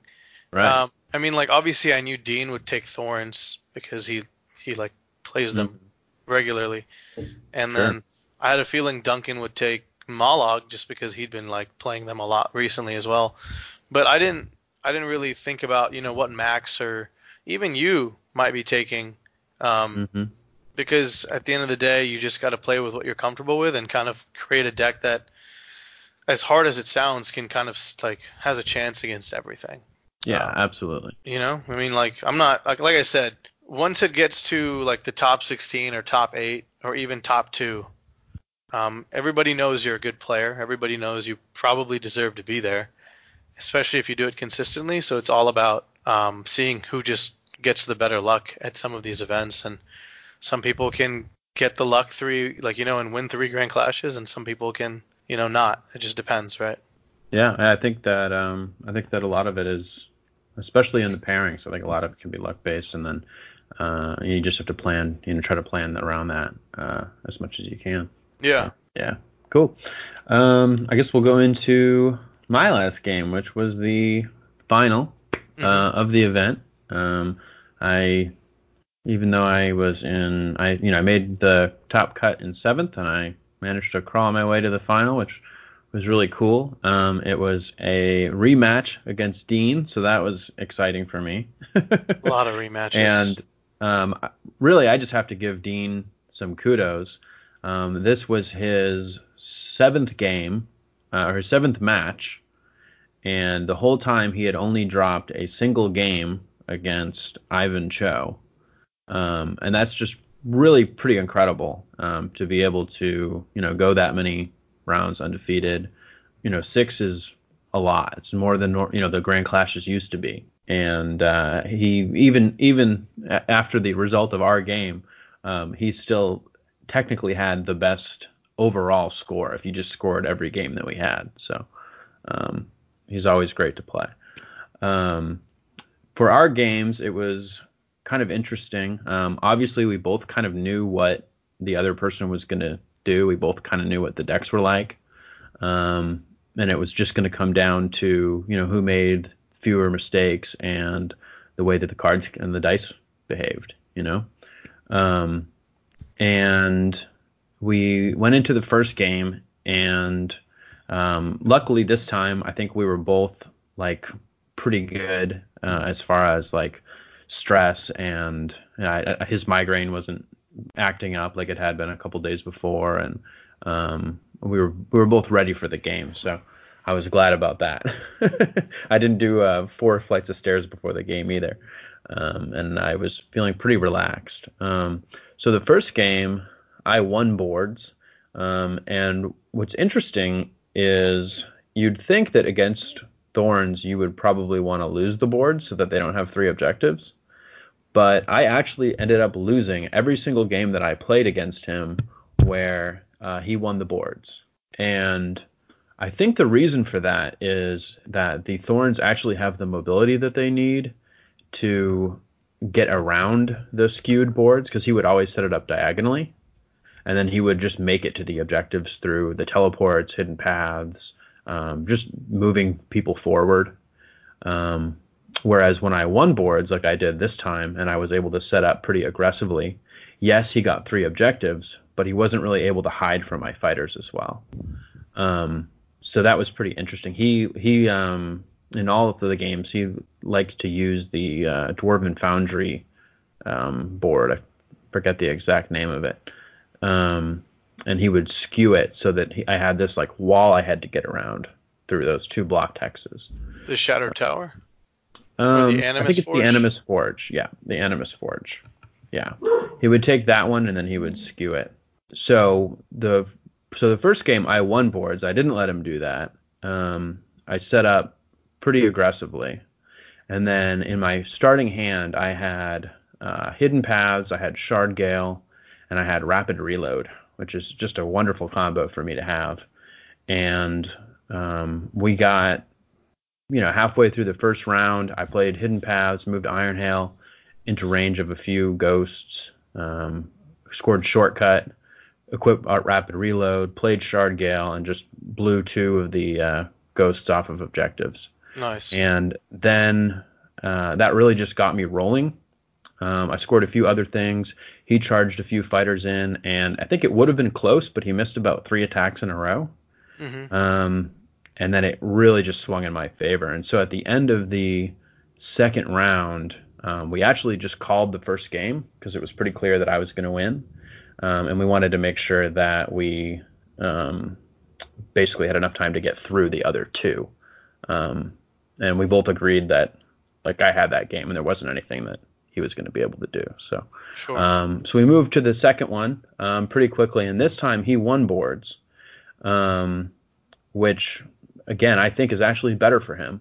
And he took the Animus Forge and set up defensively, and this was a really tight game um, because um, he ended up maddening cackling my uh, Drakkskewer, which was really really annoying because um, he's only doing two damage now, just like everybody else, um, and that's really his main strength is once he gets to three. Um, and I actually made a mistake where I had forgotten that he was maddening cackled and charged Varclav and hit him and successfully hit him, and then only did two damage, and I needed to do three because I was going to finish him with Shardgale. right. Um, so then Varclav ended up getting onto an objective. He had a key. Another ghost was on an objective with a key. And Dean is just incredible at getting those keys in the right place at the right time um, in all the games that we played. Like, it's so frustrating. um, and um, I, I had distraction, so I was only able to push one of them off. Um, and he won by just a few glory, I think um, because of those keys and you know my misplay with not remembering that Drakkskewer wasn't at three damage. And then we went into the final game, and this one I won boards again, which turned out to be good for me. And um, then the third game really was one, another one of those games that I talked about earlier, where um, I just draw into like the dream of the combos that I'm trying to do. Um, and I scored uh, cover ground almost immediately, and simultaneously killed the uh, Everhanged, which was big in this matchup because the cleave is one of the things Right. that really helps him uh, claw through my guys. And um, it very much like the first game. Um, Ironhail did a little bit of work, and I uh, ended up hitting pa- putting uh, Lund in the back with hidden paths, and he just started shooting the ghosts. And um, uh, probably what swung the game was uh, Dean gave the queen the shade glass dagger and went into charge Thundrik, and then it failed. Then I was able to kill a couple more ghosts, and we did actually run out of time um, in the third game, but it was like I think it was the third round, and you know we were basically just going to score the cards in our hand Right. and I was going to get Superior Tactician and you know a few other cards. So um, I ended up taking it by uh, a pretty good margin. Um, and uh, I guess over our five games that we played at the event, I only won two of them, but I guess they were the most important two. Sure. Yeah. Happy about that. But it Yeah. is interesting to me that I only won the games where I won the boards. Because I wouldn't have thought that in that matchup. You know what I mean? Yeah, it's really interesting. Um, just that whole concept, but the ghosts are really good at, at moving around the board, especially if you kind of tech into it a little bit. And uh, I think that's why they're so strong at objective play and kind of sometimes outperform some of their counterparts in that particular style of play. Uh, furthermore, Dean's been playing these guys nonstop since before even Adepticon. I mean, you know, I guess he knows how to use them and, and pilot them well. But my favorite part from that round was uh, like no everyone was giving you guys space because no one wanted to kind of interrupt and uh, Yeah. look, looked over and then like we made eye contact and then you like mouthed like I think I just won um, and I was like yeah. I like and then I was just like I get it I got really excited but obviously I didn't want to, you know, create a scene or like rub it in Dean's face or whatever. I just wanted to be like super like chill about it. Uh, and then when like dice went down and you looked at me and you're like, I just won. It was like it was super cool because for me it was like we kept joking about how we were gonna like meet in the final, you know. And Yeah, uh, yeah. well, you know, jokes aside, like that was the intention, right? Was like no matter what happens at the end of this event, someone from Path to Glory needs to win this event. Super happy for you, dude. It was really exciting. I remember I gave you a big old hug. You know, it was really cool to see that. Not only did you win your first grand battle on the first try, but you also won your first grand clash on Yeah, your first I- try, which is really cool. I, I'm pretty sure that I've peaked. I, I think it's I think it's all downhill from here. so I mean, maybe, maybe not. Who knows? right. We still have Beastgrave. Well, we'll and I mean, you know, honestly, I couldn't have done it without you either because you were right there with me at ATC, and then for this, you know, I think I learned a lot from you with the uh, profiteers. So Well, I, I appreciate Know that that. it's That's not really a- kind of you. I know that it's not as sweet as having the trophy yourself, but Yeah, I mean, you know, definitely mixed emotions, right? Like, oh yeah, obviously you want to be there, but you're also happy for your friend who's there. So it was just a little, I guess, yeah, it's just the mirror matches, I think. But oh yeah, no, that just I- comes into like reading the meta, right? So I guess I didn't do, I didn't make the right read this time. Yeah, yeah. I think I think that's something that we'll both learn from, and something that we definitely won't like skip over, like I feel like we did this time. So Right. I think uh, I think that'll be good going forward. We have uh, plenty of more grand clashes to go to. So Well, we have one more in Night. Vault. yeah, it's true. It's gonna be a smaller Grand Clash, I think, but uh, nonetheless, just as important. In good old Texas. Yeah, you don't have to drive far. I have to drive three hours. Yeah, yeah. Well, we uh, you know we can get a bunch of games in the day before or something too. So, Yeah. or actually, Beastgrave comes out that day. I think they announced. So. Well, they said, and for everyone who is listening, uh, although our time of recording sitting in the episode was uh, September 11th, after about two and a half hours into the episode, we decided to just finish recording the next day. Right, right. So we've seen all the cool Beastgrave stuff, and uh, I think it's a pre-order 21st, right? Right. So presumably it'll come out the 28th, which is the Yeah. date.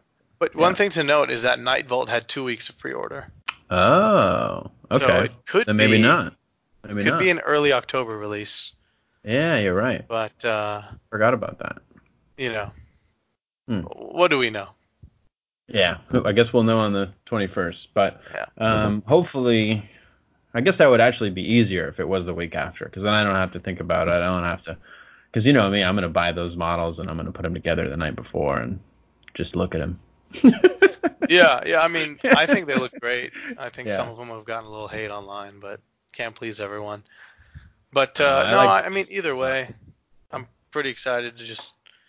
If I end up going to Dallas, which I know I keep saying if, because I'm really not sure. I'm I'm, I'm honestly kind of burnt out. Um. I'll I'll come down there and drag you up there. I mean, it's quite the commitment.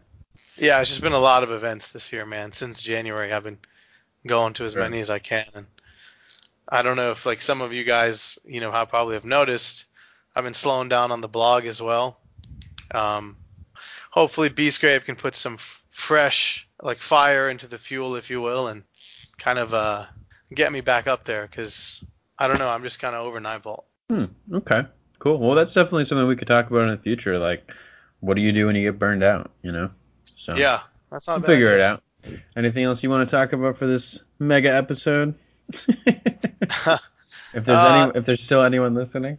yeah, if there's still anyone listening, I mean, I would love to get into the Beastgrave stuff, but I don't want to have a four-hour podcast episode. So, I we'll think that can prob- wait till next time. yeah, I mean, it's already all out there, right? Like, what do we need to talk about? I've seen literally a thousand posts about it, so Sure. yeah. Cool. Well, uh, I think that's going to be it for Nova. It was a great event, and uh, I'm really excited to go next year. So hopefully, uh, some of the listeners will be there as well. I mean, Grandmasters, baby, let's go. Yeah, that's true. That is that is going to be the next level. So I'm really excited for that. Yeah. All right, everyone, that's it for this episode. If you have any feedback, questions, or comments, please let us know on Facebook at Path to Glory Podcast. You can also follow us on Podbean, where you can find the show notes. Uh, everything that we talked about should be linked in there. Um, you can also rate us on iTunes. Um, give us a review on there. Five stars is supposed to be good. It'll help people find us. And uh, just thank you for listening, and we wish you the best of luck on your path to glory. Nice. nice. I don't know if that will ever get old. No, it doesn't.